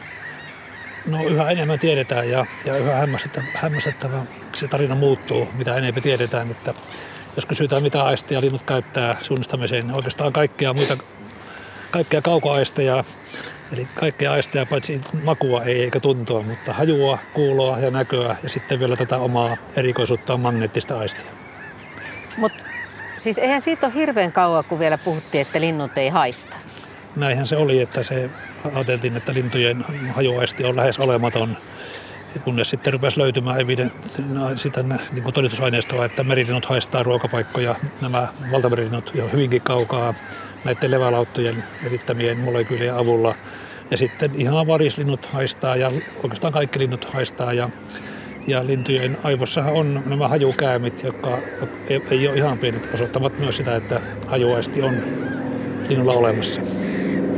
Just tuommoisen merilinntututkimuksen esittelemän näin pari vuotta sitten, niin siinä oli katsottu, kun merilinnut tulee usein yöaikaan niihin yhdyskuntiin, niin ne pesii koloissa sitten siellä, siellä Altameren saarilla, niin ne haistaa sen oman kolon, pesäkolon, ja sen perusteella osaa sitten suunnistaa oikeaan paikkaan. Se on aika hämmentävää. hämmentävää, että sä menet haistamalla kotiin. Kyllä. Joo. Ja nuo tuota Pohjois-Amerikan kondorit haistaa ne raadot, tai löytävät raadot hajun avulla joka tietenkin on aika luontevakin, koska se haisee ihmisikin enää, ja, mutta linnulle paljon kauemmaksi tietenkin. Meidän täytyy puhua tästä vielä lisää, mutta nyt meillä on tässä välissä soittaja, eli Tiina Joensuusta. Hyvää iltaa. Hyvää iltaa. Mulla on kysymys punakaulahanhesta ja sitten semmoinen yhtä aloittelevan harrastajan kysymys toinen. Joo. Tota, me oltiin vähän aika sitten Parikkalassa, ei siellä Siika Lahdella, vaan sitä ennen olevalla lintukatselupaikalla. Ja se oli toinen kerta mun elämässäni, kun mä katsoin omilla kiikareilla elukoita. Ja sitten siellä oli joku mun miehen tuttu ornitologi, jolla oli semmoiset pitkät putket. Ja hän sanoi, että kattokaa tuota hanhelaumaa, että siellä on punakaulahani. Ja siis ei punaniskahani, niin kuin mä sanoin vahingossa, vaan punakaulahanhi. Ja sitten mä jäin siitä miettimään, ja nyt sitten kysyisin teiltä, että eikö hanhet ole parvilintuja, mutta tämä oli kyllä ihan yksinäinen punakaula siellä muiden joukossa. Et miten se oli yksin liikkeellä. Ja sitten no jäijät sanoivat, että se tulee kaukaa. Me ei sanonut miten kaukaa, mikä on kaukaa. Ja sitten sanoivat, että se on harvinainen, mutta ei ne sanonut myöskään sitä, että, että siis tämä mun mies ja sen ornitologikaveri, että miten harvinainen se on. Että tällaisia Moukan tuurilla nähty, nähnyt punakaulahanen liittyviä kysymyksiä mulla on että miten se on joukon jatkona mm. siellä. Ja... Mm. Joo. Niin. niin. Onnittelut hienosta havainnosta. Että itse on muistaakseni nyt kaksi kertaa vai kolme kertaa Suomessa, ettei ne kauhean usein, usein asu mm. kohdalle. Se on äh, tosiaan semmoinen laji, mikä pesii tuolla Siperian, Siperian tundra-alueilla äh, ja niistä ihan pieniä määriä talvehtii Länsi-Euroopassa. Äh, valtaosa linnuista talvehtii enemmän sitten tuolla Itä-Euroopan puolella ja, ja tälle läntiseen Eurooppaan tai Suomen muuttoreitin varrelle, niitä, niitä sattuu sitten vaan ihan yksittäisiä. Mutta kun puhutaan muuttolinnuista ja tämmöisistä harvinaisuuksista, ja, ää, niin tämmöisellä harhautillakin voi olla sitten oma, oma merkityksensä. Et kun ajatellaan elinolosuhteiden muuttumista, maailma ei pysy samanlaisena, ei pelkästään ihmisen muutoksen takia, vaan ihan, ihan äh, luontaisestikin äh, ympäristöt muuttuu pikkuhiljaa, niin, niin linnut eivät voi käyttää välttämättä samoja muuttoreittejä äh, koko ajan, vaan, vaan pikkuhiljaa ajassa niiden muuttoreittienkin on, on mukauduttava niihin vallitseviin olosuhteisiin. Ja tämmöisillä harhailijoilla on oma, oma merkityksensä. Eli Eli muutta, muuttosuunnassa, muuttojen, muuttoreitin valinnassa niin esiintyy vaihtelua. Vaikka ne tuntuu, tuntuu että tämmöisille yksittäisille linnuille ei välttämättä ole mitään merkitystä, niin ne kumminkin voi syntyä uusia, uusia tämmöisiä muuttoreittejä niiden harhailijoiden ansiosta ja sitä kautta sitten ää, syntyy, löytyy uusia talvehtimisalueita, uusia levähdyskohteita ja sitä kautta se laji, laji selviää sitten paremmin muuttuvissa olosuhteissa. Että tämmöisillä harhailijoillakin voi olla oma merkityksensä lintupopulaatiolle. Ja mä jotenkin alkoi säälittämään, siis eikö, eikö se ole niin suurempi vaara sillä, kun se matkustaa yksin, e, eikä laumassa, että ikään kuin tuhoutua tai että sillä jotain sattuu. Onhan se totta, kyllä, näin on. Ne nehän usein sitten muiden, muiden näiden mustavalkoisten hanhien joukossa. Että, mm. Ja tyypillistä on se, että tämmöinen harhailija, niin sillä ei yleensä ole sitten vielä paria, että se on aika tyypillistä on se, että jos tämmöinen huippuharvinaisuus nyt sattuu kohdalle, niin yleensä se on se yksi yksilö yksilö, vaikka Joo. hanhilla on taipumus muuttaa parvissa ja jopa perheinä ainakin näillä harmailla hanhilla. En ole varma, onko se ihan niin säntillistä näillä, näillä ranttahanhilla, ja, mutta tuota, niin, Tajuukohan niin. se, että hän on erilainen? Totta kai se tajuaa. Niin, niin nimenomaan juuri näin. Vai onko se niin kuin ikään kuin siinä joukon jatkona vaan, että tässä me mennään? No Hanhilla on muutenkin sekaparvia aika paljon, että kyllä se siellä, siellä joukko jatkona menee ihan, meikkaisin aika tyytyväisenä.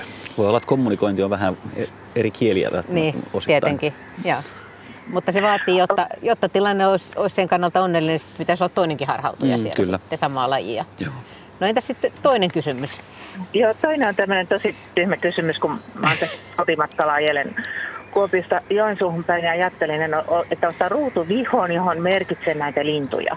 Mutta siis mä vähän hävettäkin kysyä, mitä siihen niin kuin merkitään ja, ja sit sillä lailla, kun tuossa yhdellä pellolla aina on kurkianakin näin kurkia, että jos niin mikä mun pitää kirjoittaa se vihko, jos se on semmoinen vihko, että mä 20 vuoden päästä luen, että se tuottaisi mulle niinku iloa?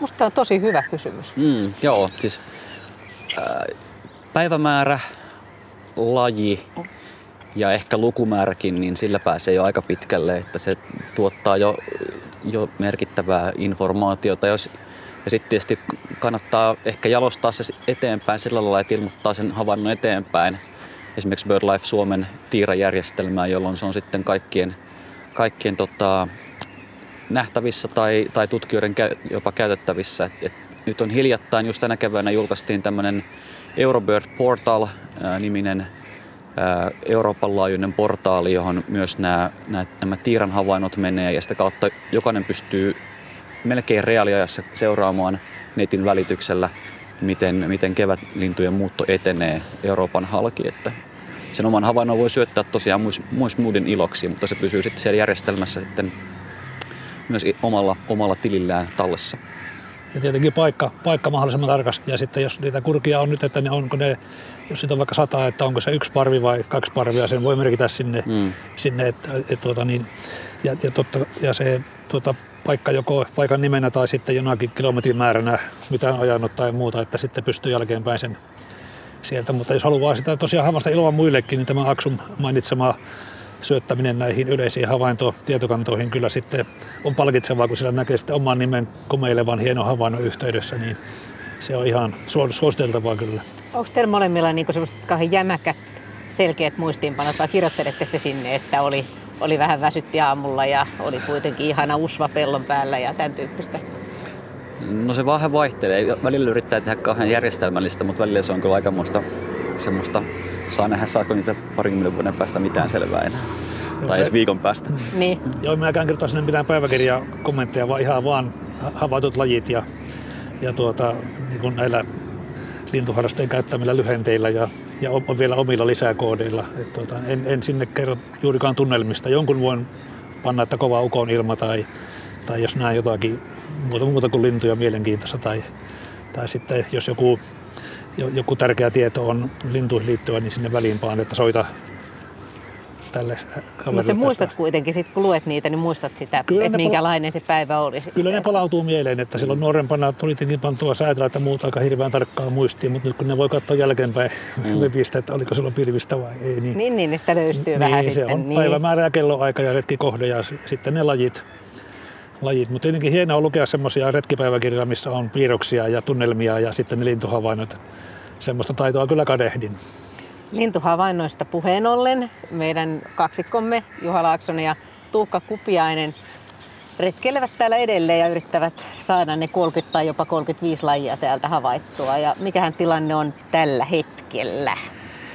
No tilanne on tällä hetkellä jokseenkin epäselvä, koska meidän kaksikko on hiukan hajaantunut. Mä jäin tähän itäisen torninalle Tuomas Heinosen kanssa istuskelemaan ja juttelemaan valokuvaamista, kun hän oli tässä passissa. Ja just äsken niin oli todella niin, niin hieno tilanne liejukana hiljalleen tuolta ui tai tallusteli ja tuli tuon kaatuneen koivurungon alle. Mä en oikein tiedä, sait se hyviä vai melko hyviä. Kyllä sit muutama ihan hyvä kuva tuli, kun se tuot vehkojen takaa kurkisti, kun pä- harvoja paikkoja, missä pääsee ihan veden pinnasta kuvaamaan. Niin se heitti nyt heti hyvin pötkölle ja siitä alkoi kuvaaminen ja aika hyvin mä katselin samaan aikaan, kun sä kuvasit tota, niin vähän katselin mitä muut tekee tässä vieressä, niin ihmiset, heti muut kuvaajat huomasivat, että, että hei, tuolla tapahtuu ja tässä oli paikalla niin kuin kolme neljä tyyppiä. Joo, kyllä se, että jos joku herättää kiinnostuksensa omalla toiminnallaan, niin ympäristö reagoi siihen saman tien. Että varsinkin jos tässä lintualtaan rannalla vetää rähmälleen, niin kyllä se herättää kiinnostusta lenkkeilijöissä sekä kuvaajissa. Tuomas, sä oot Suomen Ojan luonto ryn yhdistyksen puheenjohtaja. Te haluatte vaikuttaa tämän alueen kehittymiseen ja ihmisten aktiivisuuteen nimenomaan valokuvaamalla ja näyttämällä valokuvia Suomenoja altaan linnusta ja tästä alueesta. Kyllä, tosiaan kun tätä Suomenojan luontoporukka kokoontui ensimmäisen kerran 2011, niin, niin heti alkuun oli niin suunnitelmissa, että aletaan dokumentoimaan luontoarvoja kuvin ja työstämään sitä luontoa kuviin niin, että tota, saadaan ihmiset näkemään tämä luonnon kauneus ja se, mitä tällä alueella on. Ja sitä kautta tiedostamaan se, mitä mahdollisesti menetetään, jos alueen rakennuspaine kasvaa liian kovaksi. Ja te olette näyttänyt paljon paljon hienoja ja erikoisia kuvia tältä alueelta ja olette varmaan onnistunut vaikuttamaan myös monella tavalla. Ja toivottavasti niin kuin päättäjät myös ymmärtää. Ihmisethän on jo ymmärtänyt, koska se näkee, että täällä on paljon retkeily lisääntynyt. Kyllä ihmiset on sen ymmärtänyt ja paljon alueella kun liikkuu ei lintuharrastaja ja ne pääsee ymmärtämään ja pysähtymään näiden meidän ulkoilmanäyttelyn taulujen luokse tälläkin hetkellä, joka on yksi yhdistyksen isoimmista ponnistuksista. Eli tällä alueella on tällä hetkellä 81 taulua, jotka on kaikki täältä alueelta kuvattuja ja dokumentaarisesti sekä kauneudellaan kertoo siitä, mitä kaikkea täällä oikeasti on, kun vähän pysähtyy havainnoimaan. Sä kerroit tuossa, kun juteltiin tässä vähän aikaa sitten, että sun yksi toive olisi vielä parantaa mustakurkkuikku kuvaa, vaikka sulla niitä paljon onkin, ja se olisi semmoinen aamu- tai iltausva vähän sumunen, mystinen tapahtuma. Kyllä, se on yksi, yksi kuva, mikä selkeästi puuttuu arkistosta, että tässä kahdeksan vuoden aikana niin on kaiken näköistä kuvaa syntynyt tältä alueelta, mutta musta kurkkuuikku kansiossa on selkeästi tilaa vielä. Mä toivotan sulle hyviä kuvausreissuja ja nyt pitää katsoa kupia. Ne on tuolla ylhäällä ilmeisesti. Mä en tiedä, hän ei ehkä kuule mun puhetta. Näkiköhän se semmonen, meni valkoposkihanhi parvi Onko 30 jo rikki? Näyttää tuolta jotain kiikunkaa kuin merkki, en ole ihan varma. Ja sitten haluaisin heittää yhden kysymyksen sinne raadille, kun tästä Saima, yhdeksänvuotias tyttö käveli, mutta ei halunnut tulla lähetykseen, mutta halusi kysyä Aksulta ja Esalta, että häntä kiinnosti tämä käkien homma, oli lukenut kirjoista, että miten se käkinaaras oppii munimaan sellaisia munia, että ne sopii väriltään sinne isäntälajin pesää, että mistä se tietää ja miten se tapahtuu? Jaa, niin. no niin, Saiman kysymys te kuulitte, että Joo. miten käkinaara sopii munimaan oikeanlaisia Joo. munia. Kyllä, siinä se on tämmöinen geneettinen juttu, että ne on niin kuin valikoitu tietyt, se menee vielä naaraiden kautta, että tietyt kannat on valikoitu tiettyihin isäntälajeihin ja ne muni ikään kuin automaattisen näköisiä munia, että ei ne ihan pysty sitä vaihtamaan noin niin kuin lennossa. Että se on todella mielenkiintoinen. Siitä on tullut, tullut tutkimuksia, joissa on pystytty sitä genetiikkaakin kartoittamaan. Ja tämmöinen valinnan, luonnonvalinnan tulos se on, että, että, että tuota, niin, toinen on sitten se, että kun tuolla Ouluseudulla niin leppälintu, kolopesia on se yleisin isäntä, että miten se, miten se onnistuu sitten se munan saattaminen. Siitä on, on videokuva olemassa ja, ja se muna Miten siitä, se saa sen munittua sinne niin, koloon? luukulta se sitten vähän nakataan ja toivotaan, toivotaan parasta. No miten se, mutta se poikainen mahtuu sieltä ulos kuitenkin? Niin kyllä, joo. Se leppälintu, leppälintuhan on useimmiten pesi semmoisessa, tai se lentoaukko on isompi kuin näillä kirjoseipälotiaisilla ja saattaa pesiä hyvinkin väliään koloon. Jopa semmoisella ihan jollakin hyllyllä joskus on nähnyt, mutta... Se olisikin kurja kohtalo, jos ei mahtuisi. Joo, mm. kyllä se aika äkkiä semmoinen munita valikoitus pois sitten käen, käen tuota, genomista, peri, perimästä. Nyt meillä on seuraava soittaja Teppana Nastolasta. Hyvää iltaa. No morjesta. Joo, ja mikä kysymys? No ennen kuin mä kysyn, niin mä kerron nyt kun tuosta käestä puhuitte, niin yhden henkilökohtaisen kokemuksen, kun tuossa pari kesää sitten tuossa kesämökillä, niin iltahämärissä olin siinä pihalla ja kattelin ja kuuntelin luontoa ja Käki ei huomannut minua ja minä en huomannut Käkeä ja se joku, jonkun hassun metrin päässä minun korvasta ja silloin se kiakas sen kukkuussa, niin hyvä, että minä päässyt kalsaripyykille. Se on aika kova käänääni. Se on aika kova, joo. joo. saattaa koko, melkein koko yön läpeensä. Että... Mm. Niin, ja jos se tuostaan tuolta kaukaa mettästä kuusella taas kuuluu kilometritolkulta, niin, tolkulla, niin kyllä se nyt tuossa korvan juuressa tuntuu. Joo.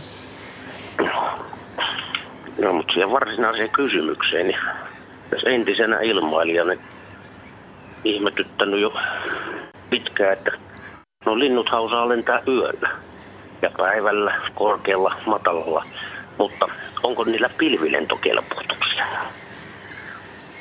Ahaa. Siis voivatko, lentävätkö linnut pilven sisällä vai? Niin. Kun ei harrasta ilmailupuolellakaan, niin se on aika vähemmistönä, että aika vähän harrasteilmailijat pilvessä lentää, mutta jotkut harrastaa sitäkin. Että.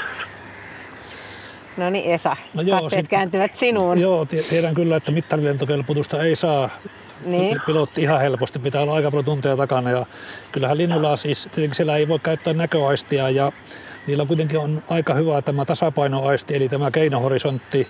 Ja sitten ne useimmiten pyrkivät nousemaan kuitenkin pilviä yläpuolelle tai hakemaan niitä Näistä satelliittitiedosta ei tarkkaan tietenkään selviä, että onko ne ollut pilvessä vai ei, mutta uskoisin, että niille ei tule tämmöistä kokemattoman lentäjän paniikkia pilvessä lentämisestä, että ne osaa sen mittarilennon, mutta kuitenkin pyrkivät pois pilvestä, jos vaan mahdollista. Tämä on tämmöinen nyt valistunut arvaus. Hmm. Kyllä ainakin itse on nähnyt joskus petolinnun kaartelemassa, kun se on kadonnut sinne pilven sisään, että semmoista Kyllä. Semmoista tapahtuu. Joo, semmoista tapahtuu ihan yleisesti ja sitten jopa, jopa tiirat, tiirat voi nousta muuten lähtiessä yllättävän mm. korkealle ja hävitä, hävitä pilveen, että, että kuinka kauan ne on pilvessä, se on sitten eri asia. Varmaan monta semmoista tapausta on ollut, että on joku hieno harvalukunen petolintu kaartelemassa ja välttämättä lajimäärityskään ei ollut vielä, vielä varmaa ja sitten se katoaa pilven sisään. Ja se on harmistus. Se, se, se siitä sitten. Pilvipaniikkia ei tule. Joo. Se on, se on vaan, että vaikka se pilvi, pilve häviäisikin sinulta, niin se kuitenkin sieltä pilvestä vielä näkee maan. Että mm. Siinä on niinkin päin. Totta.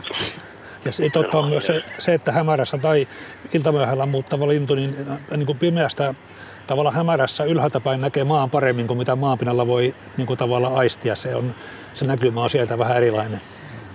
Joo. Sepä se.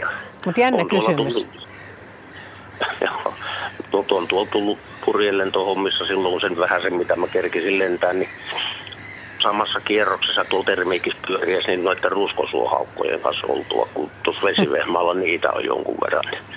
Sitä vaan kun ei tiedä, että onko ne menossa ylös vai alaspäin, niin niitä ei voi käyttää niin kuin oikein siellä termiikin merkkinä.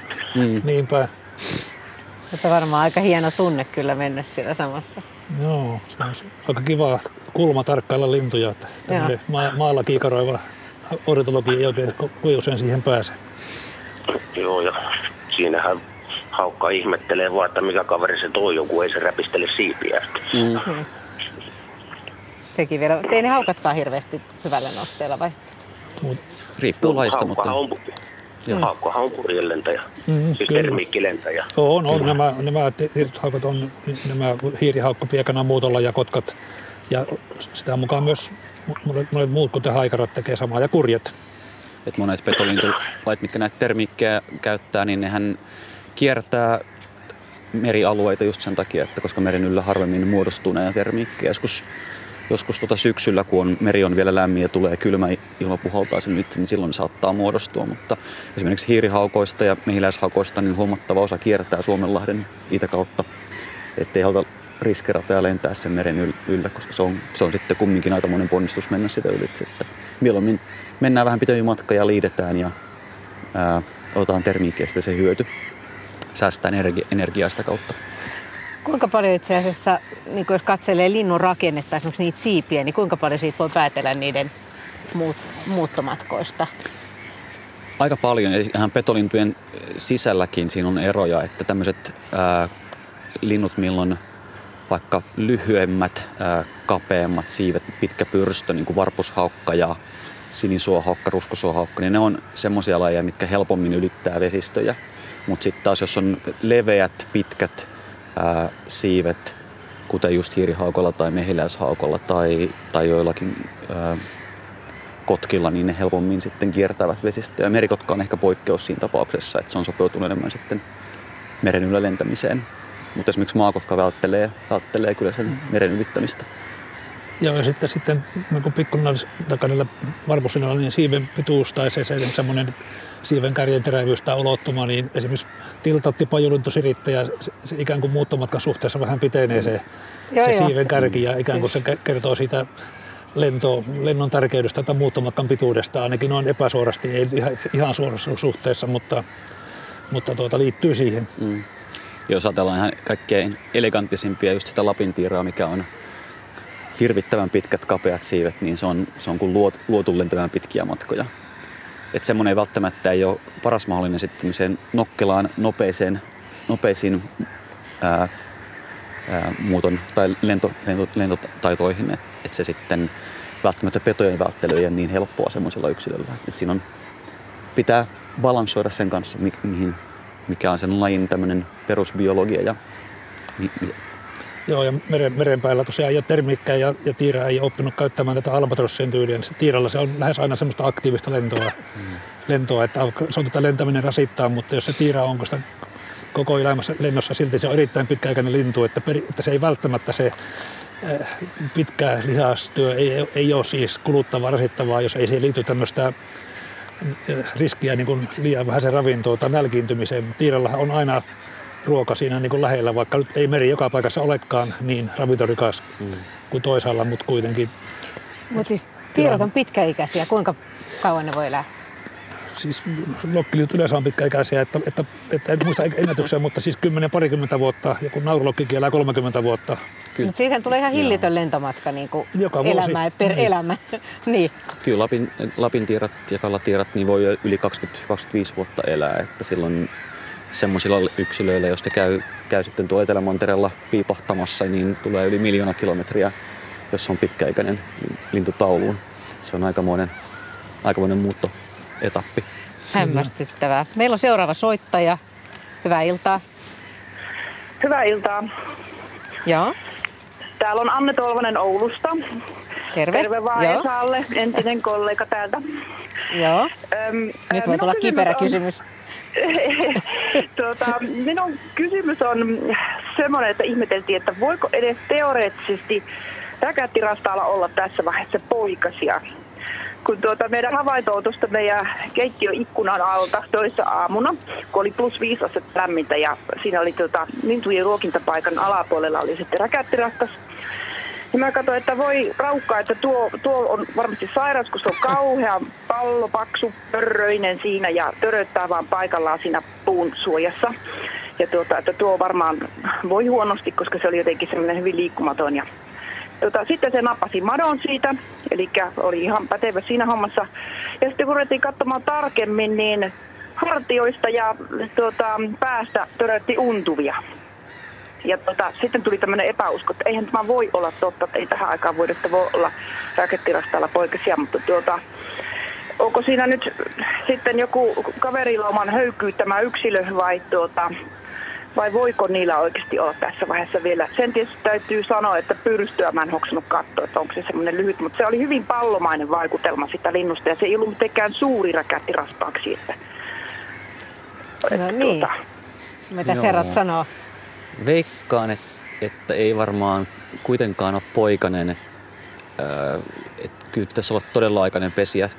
Just kuulin itse asiassa vajaa viikko sitten, että Lundissa, Etelä-Ruotsissa oli jo räkättirastaan poikaset lähtenyt pesästä, että siellä tietysti on kevät paljon aikaisemmassa ja pesinnät huomattavasti aikaisemmassa kuin täällä, mutta en, en kyllä usko, että ihan vielä.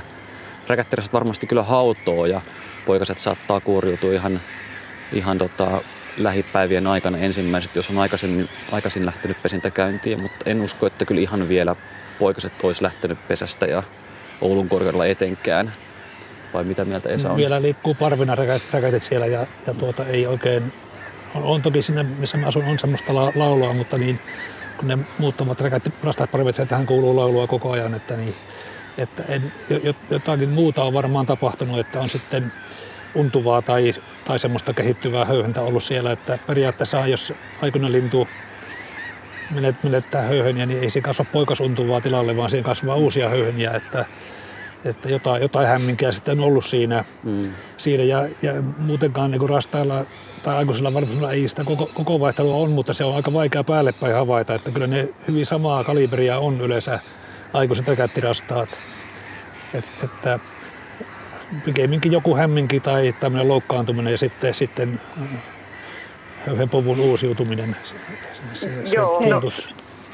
Joo, Joo no, se, se, nyt oli siinä ensimmäisenä mielessä, mutta sitten nämä untuvat herätti ihmetystä, kun meillä kesäsi tulee niitä, tuonne, niitä oikeita poikasia, jotka tietää, että nämä on, niin niitä hyppii tuolla takapihalla ja tämä vaan näytti yllättävän paljon samalta, niin ajattelin, että Oliko sillä- voiko edes teoreettisesti olla. Tässä on myös keltaiset suupielet vielä varmaan sen ikäisellä semmoiset poikas, poikasmanen Niin semmoista akuankkasuupielet vähän se. Niin, ja sitten sen koko Joo. se, se naamaverkki vähän semmoinen va- vauvamainen. Ja kaikille, Niin. niin. kaikille rastaille tulee poikaspuvussa semmoisia pisaramaisia valkoisia täpliä sinne pukuun. Että semmoiset on usein. enpä minä hoksannut tuommoisia kateella. Ei sitä kaikkea ehdi Ei sitä kaikkea. katsella, mutta Mutta kyllä sehän on totta, että kyllä, kyllähän sillä linnulla on kiire pesimään, että kyllä ne, että ei ne niin sitten muuttamisen jälkeen niin kuin hirmu pitkiä aikoja haaveile, että mihinkä tässä Niin. alkaisi. Että kyllä se pää- päämäärä on se pesän perustaminen, mutta kyllä mä veikkaan kuitenkin, että ei ollut poikainen, vaan joku, joku muu oli sen höyhen tai höyhenten kasvamisen saanut aikaan. kuinka, tota, kuinka nopeasti ne ryhtyy tähän pesimäpuuhaan yleensä, kun ne tulee, siis nopeimmillaan? Siinä pitää kuitenkin löytää paikka ja puoliso mahdollisesti, jos ei se ole valmiina. Ja, Ja rakentaa pesä. ja rakentaa pesä ja Varmaan se on semmoinen, no ehkä viikko voi olla tosi tiukka aikataulu, mutta pari viikkoa voi mennä siihen semmoiseen, että saadaan, niin. saadaan tilanne hallintaan ja puoliso paikalle. Ja, ja syötyä, jos Ja on tosiaan joo, niin. Niin. energiat vaiheessa. Ja, Ja, ja sitten muniminenkin on korkeintaan munapäivässä ja sitten vasta aletaan hautomaan ja Mm. niin. Mutta siinä ei niinku sellaisia joutopäiviä pidetä paljonkaan. ei, eipä juuri. No nyt siirrytään tässä vaiheessa Juhalle ja Tuukalle ja kysellään, että missä mennään. Joko on 30 lajia?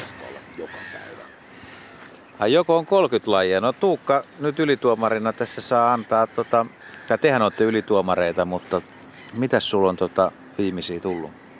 No tässä on tullut tämmöistä muuttavaa valkoposkihaneen parvea ja Sä näit sen hyvä. joo, sinitiaista ja peippo, tämmöisiä hurjia harvinaisuuksia. Ja Varpunen onko se? Niin, Varpunen tuli tosta. Tässähän on toi hevostalli vieressä ja hevostalli yllättää Varpusille kovasti mieleen. Äsken kun mä tuossa salaa vähän katselin, mitä Tuukka tekee, niin se katteli kyllä aika tarkasti tuota rusakkua. Et eikä sulla paksu kattoo tuolla piisamiin, niin te, te olette nyt niin kuin vähän no, laajentanut tä- reviiriä. Täytyy pikkusen viedä nisäkkäiden puolelle, jos siihen sauma aukeaa. Ja siis se tarkka lukumäärä tällä hetkellä oli Se on 32 nyt. 32 Eli Esalla ja Aksulla on aika... tiukkaa. Esa sanoi 30, Aksu sanoi 35. Et se on niin kuin... No Esan täytyy toivoa meille jyrkkää epäonnea tähän loppuajaksi. Mitäs helppoa meiltä nyt puuttuu? No tämmöisistä, mitä täällä normaalisti lentelee ihan joka puolelta niin esimerkiksi viherpeippo puuttuu. Joo. Se on vähän noloa. Onko Tavi kirjattu? Mä en ole nähnyt. No ei. sitä ei ole kirjattu sen takia, kun kumpikaan meistä ei ole nähnyt. Ei, Mikä on erittäin erikoista. Nyt ei tällä puolella ole. Ei, ja me molemmat tiedetään, että jos me mentäisiin tuonne 300 metrin päähän, niin sitten näkyisi tavikin. Mutta jostain käsittämättömästä syystä kummallakaan altaalla ei ole nyt yhtään. Tämmöinen aika jännittävä tilanne siis, ja tässä on vielä aikaa jonkun verran. Me lähdetään kohta tulemaan sinne takaspäin ja toivomme koko joukkueelle menestystä. Joo. No, toivotaan menestystä vai Esa, toivot sä nyt jyrkkää epäonnia heille? Tuo ei kyllä Tästä aina, eteenpäin. toivon, että aina näkyy lintuja ja mahdollisimman harvinaisia. Joo.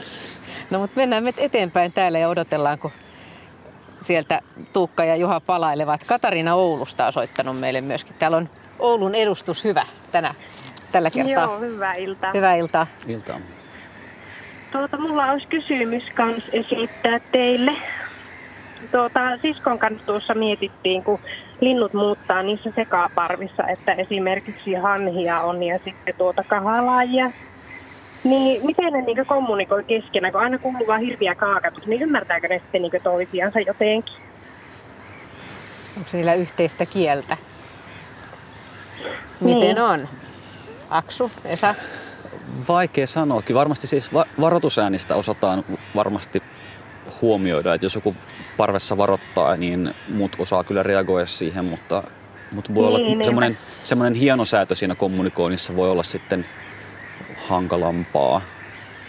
Mutta kyllähän linnussa tiedetään sitä, että, että ne pystyy tarkkailemaan viereisiäkin muitakin lajeja ja sitä kautta ottamaan, ottamaan signaaleja ja niin kuin muuttamaan sitä omaa käytöstään. Että jos, jos parvessa ollaan ja joku, joku tota, löytää hyvän ruoka-apajan, niin osataan myös katsoa sitä vierisen lajin toimintaa. Ei tarvitse pelkästään katsoa saman, saman lajin kumppaneita. Niin justiinsa, joo. Joo. Kyllä. Joo, kyllä se, se vesilinnulle ja kahlalle on, on, on tyypitä se, se parveutuminen ja siinä tietenkin tämä, ihan tämä, niin kuin se parven liikkeet ja muut, niin perustuu ihan tietenkin näköaisti ja visuaalisuuteen, mutta sitten tämmöinen hienosäätö, niin sitten, sitten ei välttämättä se kutsuääni, varoitusääni varmasti on semmoinen, joka ehkä on niin kuin universaali tai enemmän universaali, mutta sitten lajispesifiset kutsuaineet voi olla vähän, vähän eri juttu eri Niin, juttu, mutta te- se parveutumisen hyö, hyö, hyödyt tulee ehkä muualta kuin sitä keskinäistä ymmärryksestä, että se on ehkä myös semmoista vähän itsekkyyttä, että mennään tuohon parveen, että kun se peto tulee, niin luultavasti minä en ole se heikoin yksilö kuitenkaan, vaan se ottaa siitä sen, sen heikomman, että parveutuminen on myös tämmöistä, siinä on tämmöistä riskin siirtämistä toiselle. Ja, ja sitten ehkä, ehkä sitten toki sitten lentämisessä voi olla hyötyä sitten, jos nyt aurassa lennetään, niin vaikka yleensä nyt aurat on kyllä yhtä par- parvea, niin ihan tämmöistä aerodynaamista etua sitten myös. Niin. myös mutta tuota, et, että veikkaisin, että siinä se visuaalisuus ja kutsuäänten niin kuin, tai varoitusäänten tuota, hyöty on sitä, josta se tulee sitten se, se hyöty. Ja tosiaan, Niin tosiaan. Luin aikanaan Tuuma Salerstam, ruotsalainen muuttolintututkija, joka on nyt jäänyt, jäänyt jo elä- eläkkeellekin, mutta hän julkaisi, julkaisi tota y- 90-luvulla muuttolintukirjan, tämmöisen Bird Migration-nimisen kirjan, ja siinä kuvasi, että usein kun tämmöisiä muuttolintuparvia näkee sekaparvia, niin aika usein se, se tota, valtalaji, valtalaji on niin isokokoisempi ja sitten se yksittäinen yksi tai, tai harvalukuisempi laji siinä parvessa on pienikokoisempi ja ne saa ne pienikokoisemmat paremmin hyötyä siitä yhdessä lentämisestä, koska isot linnut iskee siivellä alaspäin, niin sitten tulee nouseva ilmavirtaus, jolloin se auttaa ehkä enemmän tämmöisiä pienikokoisempia lajeja. Usein jos näkee vaikka joo. joutsen, joutsen parvessa saattaa olla yksittäinen hanhi lentämässä mukana tai, tai sitten tuota, vaikka Mutta toisinpäin ei juurikaan. To, toisinpäin niin ei juurikaan. Joo, että tätä joo. kannattaa itse, itse tarkkailla, kun retkeilee, että näkeekö, kum, kummalla tavalla näkee useammin tämmöisiä havaintoja. Ja se ainakin Joo. itse kun on, on pannut merkille, niin tosi harvoin näkee. On kyllä kuullut, että Flamingo on kerran lentänyt Suomessa hanhiparvessa, että se on ehkä tämän poikkeus, joka vahvistaa säännön, mutta usein se on kyllä päinvastainen tilanne. erikoinen yksilö sitten. Kyllä. Joo. Niin, Aika jännä, jännä ajatus. Joo. Joo. Mm. on kyllä, joo. No, mut kiitos soitosta. Joo, kiitos vastauksesta. Mä kyllä tähdinkin tätä asiaa. Joo. Jep. Ja kyllähän se semmoinen kun hanhet kyöpyy, niin kyllä se semmoinen pajatus luo, luo myös sitä semmoista turvallisuutta riippumatta siitä, että oletko se niin kuin kyllä, samaa kyllä. jengiä vai et. Niin, niin tota, joo, kyllä se tietenkin se par, Ne äänet, vaikka se olisikin vähän eri, Joo, eri kieltä. Parvoitaminen on lopussa aika monimutkainen ilmiö, ilmiö tuota, että jos mä ajatellaan, että meillä on tietyllä alueella on tuota, tietty määrä lintuja ja tietty määrä petoja, joka syö joka, joka päivä sen yhden, yhden linnun, niin, niin, tuota, niin, niin silloinhan se ei vähennä yhtään se parveutuminen sen, sen, niitä, sen pedon syömän lintujen määrää. Kun ne linnut parveutuu, niin, niin todennäköisesti sille, että, että, että, juuri minä en ole se heiko yksilö, jonka se peto nappaa, niin, mutta jos jää sille paikalle, missä on, eikä parvennus, kun se peto tulee siihen, niin se ottaa sitten sinut kuitenkin. Mm. Mm. Että siinä on myös tämmöistä itsekkyyttä siinä parveutumisessa.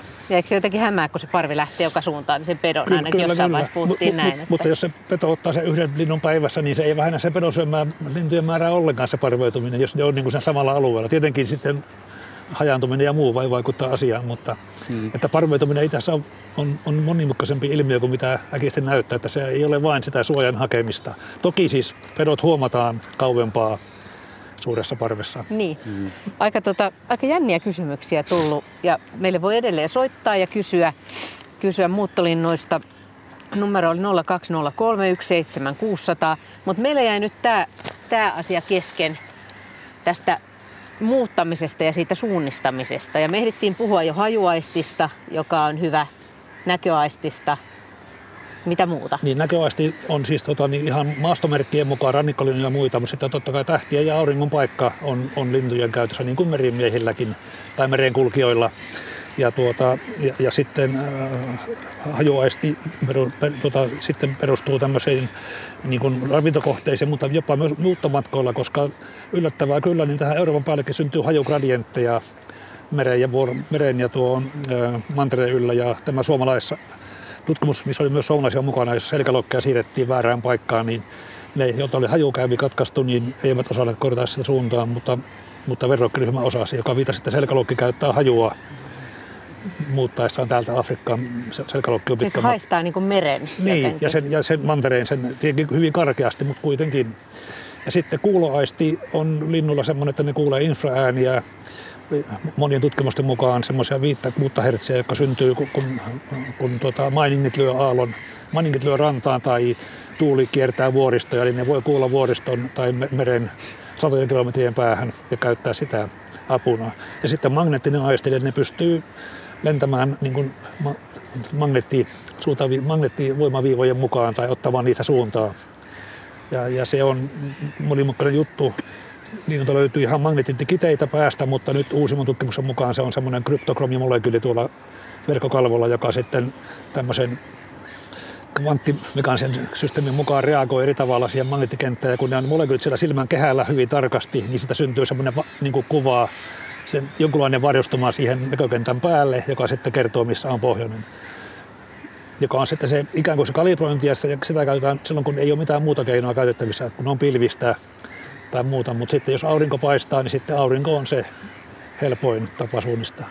Niin, että niillä on ikään kuin tämmöinen työkalupakki, jos on monta välinettä. Kyllä, kyllä. Ja kaikkea, kaikkea vedetään samanaikaisesti, jos se on vaan suinkin mahdollista ja osa on sitten tietysti rajoittunut, niin sitten se vähän hankalampi, hankalampi tilanne. Saattaa mennä sitten vain yhdellä aistilla.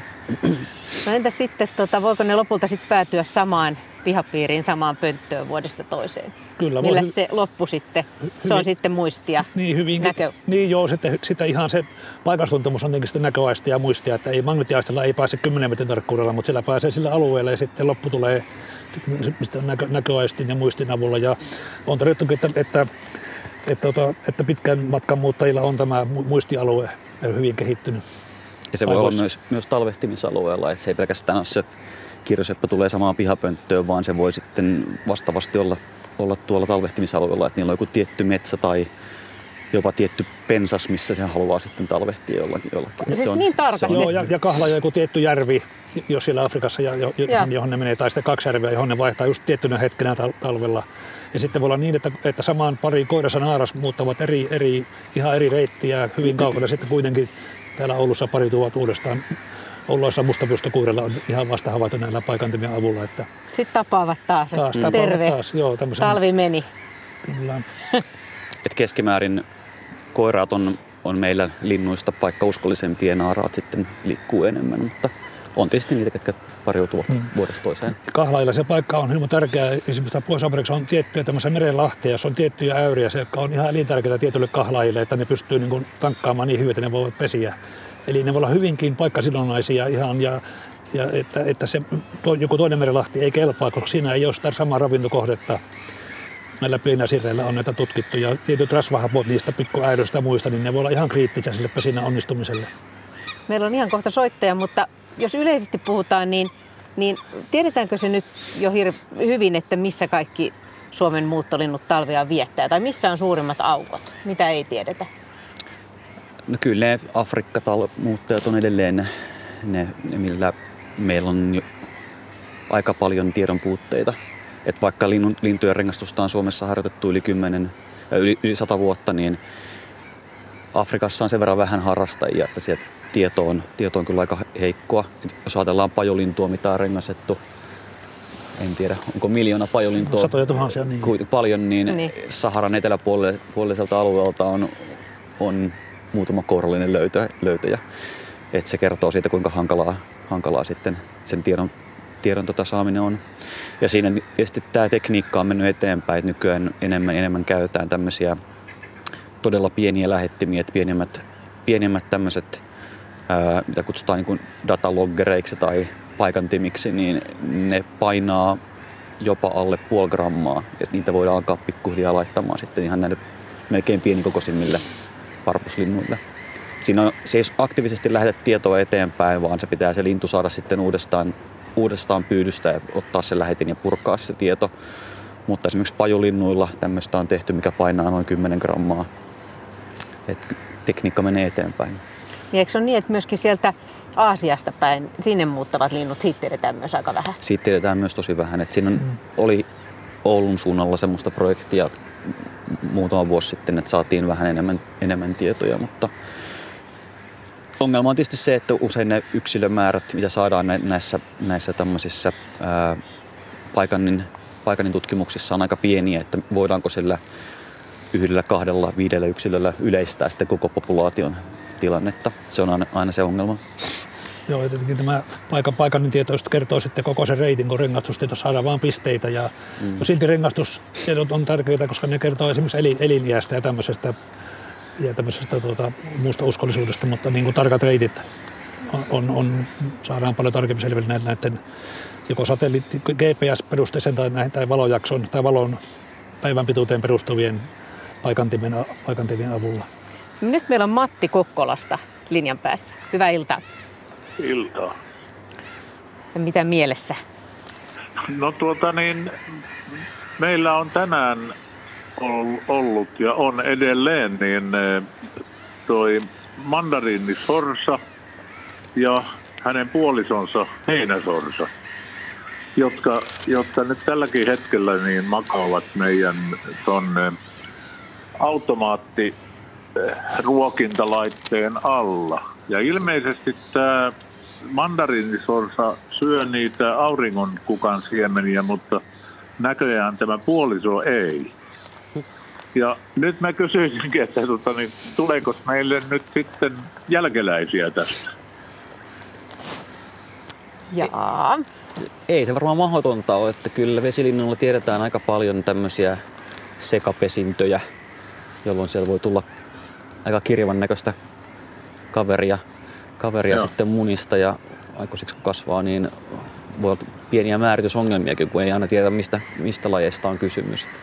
Joo. Aika näyttää. Joo, siis sosalino on aika yleisiä, on risteymät ja, tuota, niin, niin, ja poikaset voi tulla, jos, jos, se, jos se on naaras se pari, että ei ole niin kuin Oulussa, että kun on kaksi koirasta, eli mandarininsorsa ja morsiasorsa koirasparina, niin sieltä ei oikein voi odottaa poikasia, mutta tuosta voi odottaa.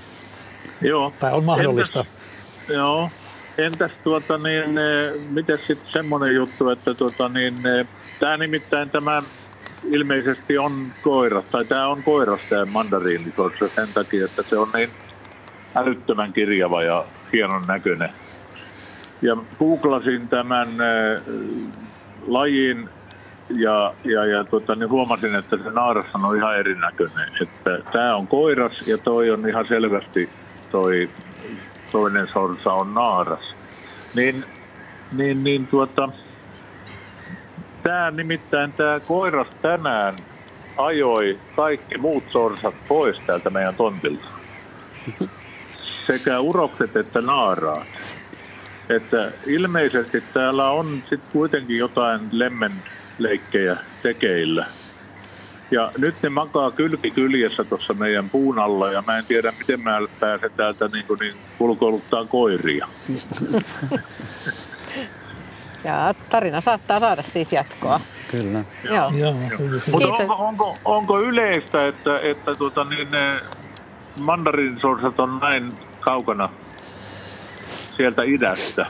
Sen takia, että viimeis kun me oltiin Savonlinnassa asuttiin, niin, niin puolitoista vuotta sitten, niin silloin, silloin Riihisaaressa oli mandariinisorsa. Ja nyt tuli sitten tänä keväänä Kokkolassa myös havainto mandariinisorsasta. Ja nyt tämä on asettunut meidän pihaan asumaan. Että, että tota niin, onko hän niinku seurannut meitä?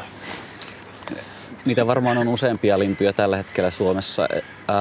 Nämä e- Euroopassa havaittavat mandarinsorsat on peräisin etenkin Britteen saarilta tarhoista, karanneista ja vapautetuista linnuista. Että sinne on muodostunut tämmöinen villikanta. Se on Britteen saarilla kai tuhansia pareja nykyään ja kanta on, on lievässä kasvussa ja sieltä sitten riittää seikkailijoita aina tänne Pohjolaan asti.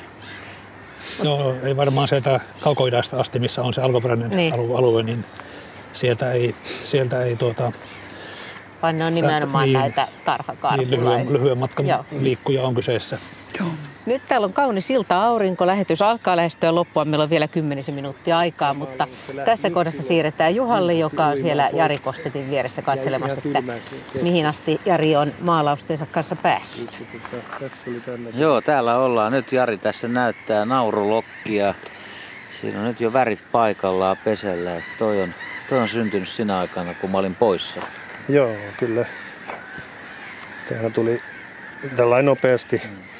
Kamera voisi ottaa tuosta vähän kuvaa, niin nähtäisi, tota, että minkälainen se on toi sun naurulokki. Sä voisit kääntää sitä itse asiassa tonne päin, niin siitä nähdäänkin. Eli siinä, siinä on nokka tuonne, työnnetty tonne selkähöyhentin peittoon vähän siiven alle ja tommonen nautinnollinen haudonta. Seesteinen, seesteinen kuva. Ne on aika rähisijöitä keskenänsä kyllä, että se on jatkuvasti nahisteluja, mutta silloin se on niin hankala piirtää sitä tilannetta, kun ne siivet nousee ja ne nokkivat toisiansa. Nämä on, nämä on mukavampia, rauhallisempia tilanteita, nämä tällaiset. Sä oot ollut ahkera kaveri ja sulla ei ole sormet jäässä, vaikka sä tässä pari tuntia ollut. Mulla on tämmöiset nahkarukkaset kädessä ja No, me joutunut vähän lämmitteleenkin kyllä. Joo. Että keli on semmoinen suht hyvä keli kuitenkin piirtää. Tässä nyt on sitten kaksi naurulokkia tulossa. Vähän Joo. vastaavat idea, mutta, mutta pikkasen erilainen sommitelma.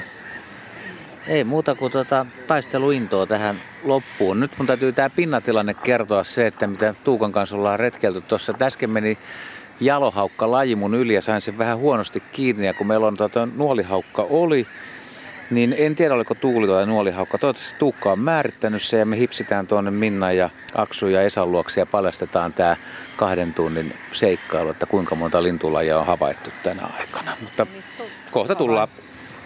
Tukea Juha vaan tänne päin hipsimään ja tota, täällä alkaa ilta olla päätöksessä. Mutta siis muutama sana vielä. Nyt on puhuttu muuttolinnuista ja niiden saapumista Suomeen, mutta me ei olla vielä puhuttu paljonkaan siitä tilanteesta, joka, joka nykyään on, minkä takia tietenkin lintujen tutkiminenkin on niin tärkeää, että tosiasiassa monella suomalaisella muuttolinnullakin menee, jos nyt sanotaan suomalaisella, niin menee aika heikosti. Esimerkiksi monilla vesilinnuilla, tässä meidän takana oleviakin lajeja, punasotka ja jopa nokikana ja, ja haapana ja tukkasotka, monilla menee paljon heikommin kuin aikaisemmin, eikö niin? Kyllä se näin on ja, ja tietysti ei pelkästään, pelkästään vesilinnuilla, vaan myös monilla, monilla muilla hyönteissyölajeilla. Yksi semmoinen yleinen trendi, mikä on ei pelkästään Suomessa, mutta Euroopan laajuisesti nähtävissä, että kaukomuuttajat, eli nämä tropi, tropi, trooppisilla alueilla talvehtivat lajit, niillä menee keskimäärin heikommin kuin muilla lajeilla. Ja se todennäköisesti viittaa siihen, että niillä on talvehtimisalueella ja muuttomatkan varrella ongelmia. Ja niin kuin tällä viikolla julkaissut tämä Ibexen luontopaneelin raportti kertoo, niin tilanne ei välttämättä ole menossa parempaan suuntaan. Tilanne on kyllä aika huolestuttava. Ja tässä on monia ongelmia ja, ja, ja osa on varmaan vielä semmoista, mitä ei ihan tarkkaan tiedetäkään. Kyllä. Mitä kaikki siihen vaikuttaa. Kyllä. Ja se kertoo vaan siitä, että kansainvälinen suojelutyö on, on tärkeää, että tähän pystytään sitten puuttumaan ja parantamaan mahdollisesti tilannetta. No kun sä oot, tai te molemmat olette ollut lintututkijoita pitkään, niin onko tämä tullut teille yllätyksenä, että ihan tavalliset lajit alkaa vähentyä? No osittain on, että tietenkin ainahan tapahtuu lintukonnassa muutoksia myös ihan niin kuin intrisesti niin kuin sen populaation omaan tämmöisen demografian takia, mutta selvästi nämä ihmisen tuomat muutokset, vaikkapa nyt ihan tämmöinen varpusen väheneminen ja pikkuvarpusen lisääntyminen ja ja tietty, näiden kaukomuuttajien Oulussahan nyt tunnetaan kipeästi tämä kultasirkun häviäminen, joka on sitten hävinnyt ihan selvästi ihmisen vaikutuksen takia siellä muuttoalueilla. Ja nyt on siis kuollut sukupuuttoon Suomesta, ei ole nähty yli 15 vuoteen Suomessa. Että kyllä se tavallaan ei sitä olisi uskonut, kun se oli niin yleinen silloin, että kyllä siinä saa hämmästellä. Hyviäkin uutisia on tämän kansainvälisen yhteistyön tiimoilta Kiljohonen osalta kun, kun se kanta oli menossa tämä Skandinavian populaatio ihan, ihan nollaan, niin sitten tämmöinen iso yhteistyö WWF aloittama, jossa sitten kierrettiin niitä alueita siellä ja valistettiin ihmisiä ja niin nyt se kanta on nousussa, että toissa päivänä näin 60 kiljuhanhea tuolla Siikajolla ja, ja niitä kaiken kaikkiaan on toista sataa, kun se kävi se kanta 20. Mm-hmm. Että tämmöinen yhteistyö on poikaa ja siinä on niin kuin mahdollisuuksia kyllä myös mennä parempaan. Ja ehkä just myös se, että ihmiset innostuu seuraamaan lintuja keväällä, mm. niin on osa sitä, että, että näille, nähdään näiden arvoja, arvoja, puhutaan sen puolesta, että muuttolinnut on tärkeitä ja linnut on tärkeitä monille ihmisille. Mutta nyt tuot saapuu meidän retkikaksikko paikalle ja nyt yrittää tulkita näitä olemuksia, että miten tämä on mennyt. Mä en nyt oikein ilta. tiedä, kun Tuukka ei ole vielä suostunut kertomaan tätä ihan, ihan loppua, Ahaa, mutta m- miten se jalohaukka? Niin, Mä katsoin sitä kaukoputkella ja sä kiikareilla. Joo, mutta tunnistit se sen? Joo, se oli naaras tuulihaukka. Kolme kolme, okei. Okay. Joo. Sitten on tämmöisiä taas erittäin harvinaisia lajeja kuin mustarastasi räkättirastasi. Uh-huh. Ja sitten vielä lisää petoa toi kanahaukka. Uh-huh. Eli päädyttiin 38 lajiin. Oho. Ja taksullakin jäi pikkusen alakantissa. Niin, se oli se pikkutylli vielä. Ai toden totta, totta pikkutylli, eli 39 lajia. Si- Mutta siis lähes 40. Joo. Mutta teillä on vielä tässä kaksi ja puoli minuuttia aikaa. Niinkö? No, mikä meiltä nyt puuttuu? Onko Tavi, Tavi hallinnassa? Ei. Tavin, Savin soidin kuuluu tuosta, tuosta auringon suunnalta, että sinne okay. vaan kiikari no, niin, se oli just niin. missä ajataan, niin lopetelkaa te lähetys sitten. Tästä ajatte. Ja, tota, niin, joo. Mutta nyt kun mietitään kevättä tästä eteenpäin, meillä on pari minuuttia aikaa, niin sanokaa hyviä vinkkejä, että mitä on tulossa vielä, mitä te odotatte nyt muuttolinturintamalla? No nyt on se kaukomuuttajien huipennus edessä, eli, eli lähipäivien ja lähiviikkojen aikana saapuu suuri, suuri määrä pieniä varpuslintuja, jotka tulee sitten yön aikana yhtäkkiä tupsahtaa pihapiiriin laulamaan tai metsiin laulamaan. Et se on, ää, sitä ei hirveän helposti pysty havaitsemaan sitä muuttoa muuta kuin sitten sillä, että aamulla, aamulla on niitä lauloja joka paikassa.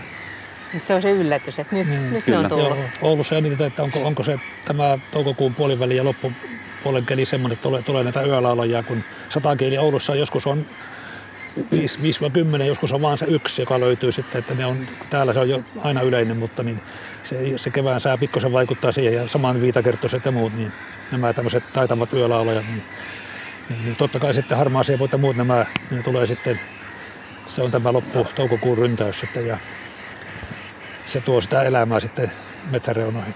Ja toinen on tietysti arktinen, arktinen muutto sinne Venäjän tunralle, että se on käynnissä jo nyt ja jatkuu vielä muutaman viikon ajan.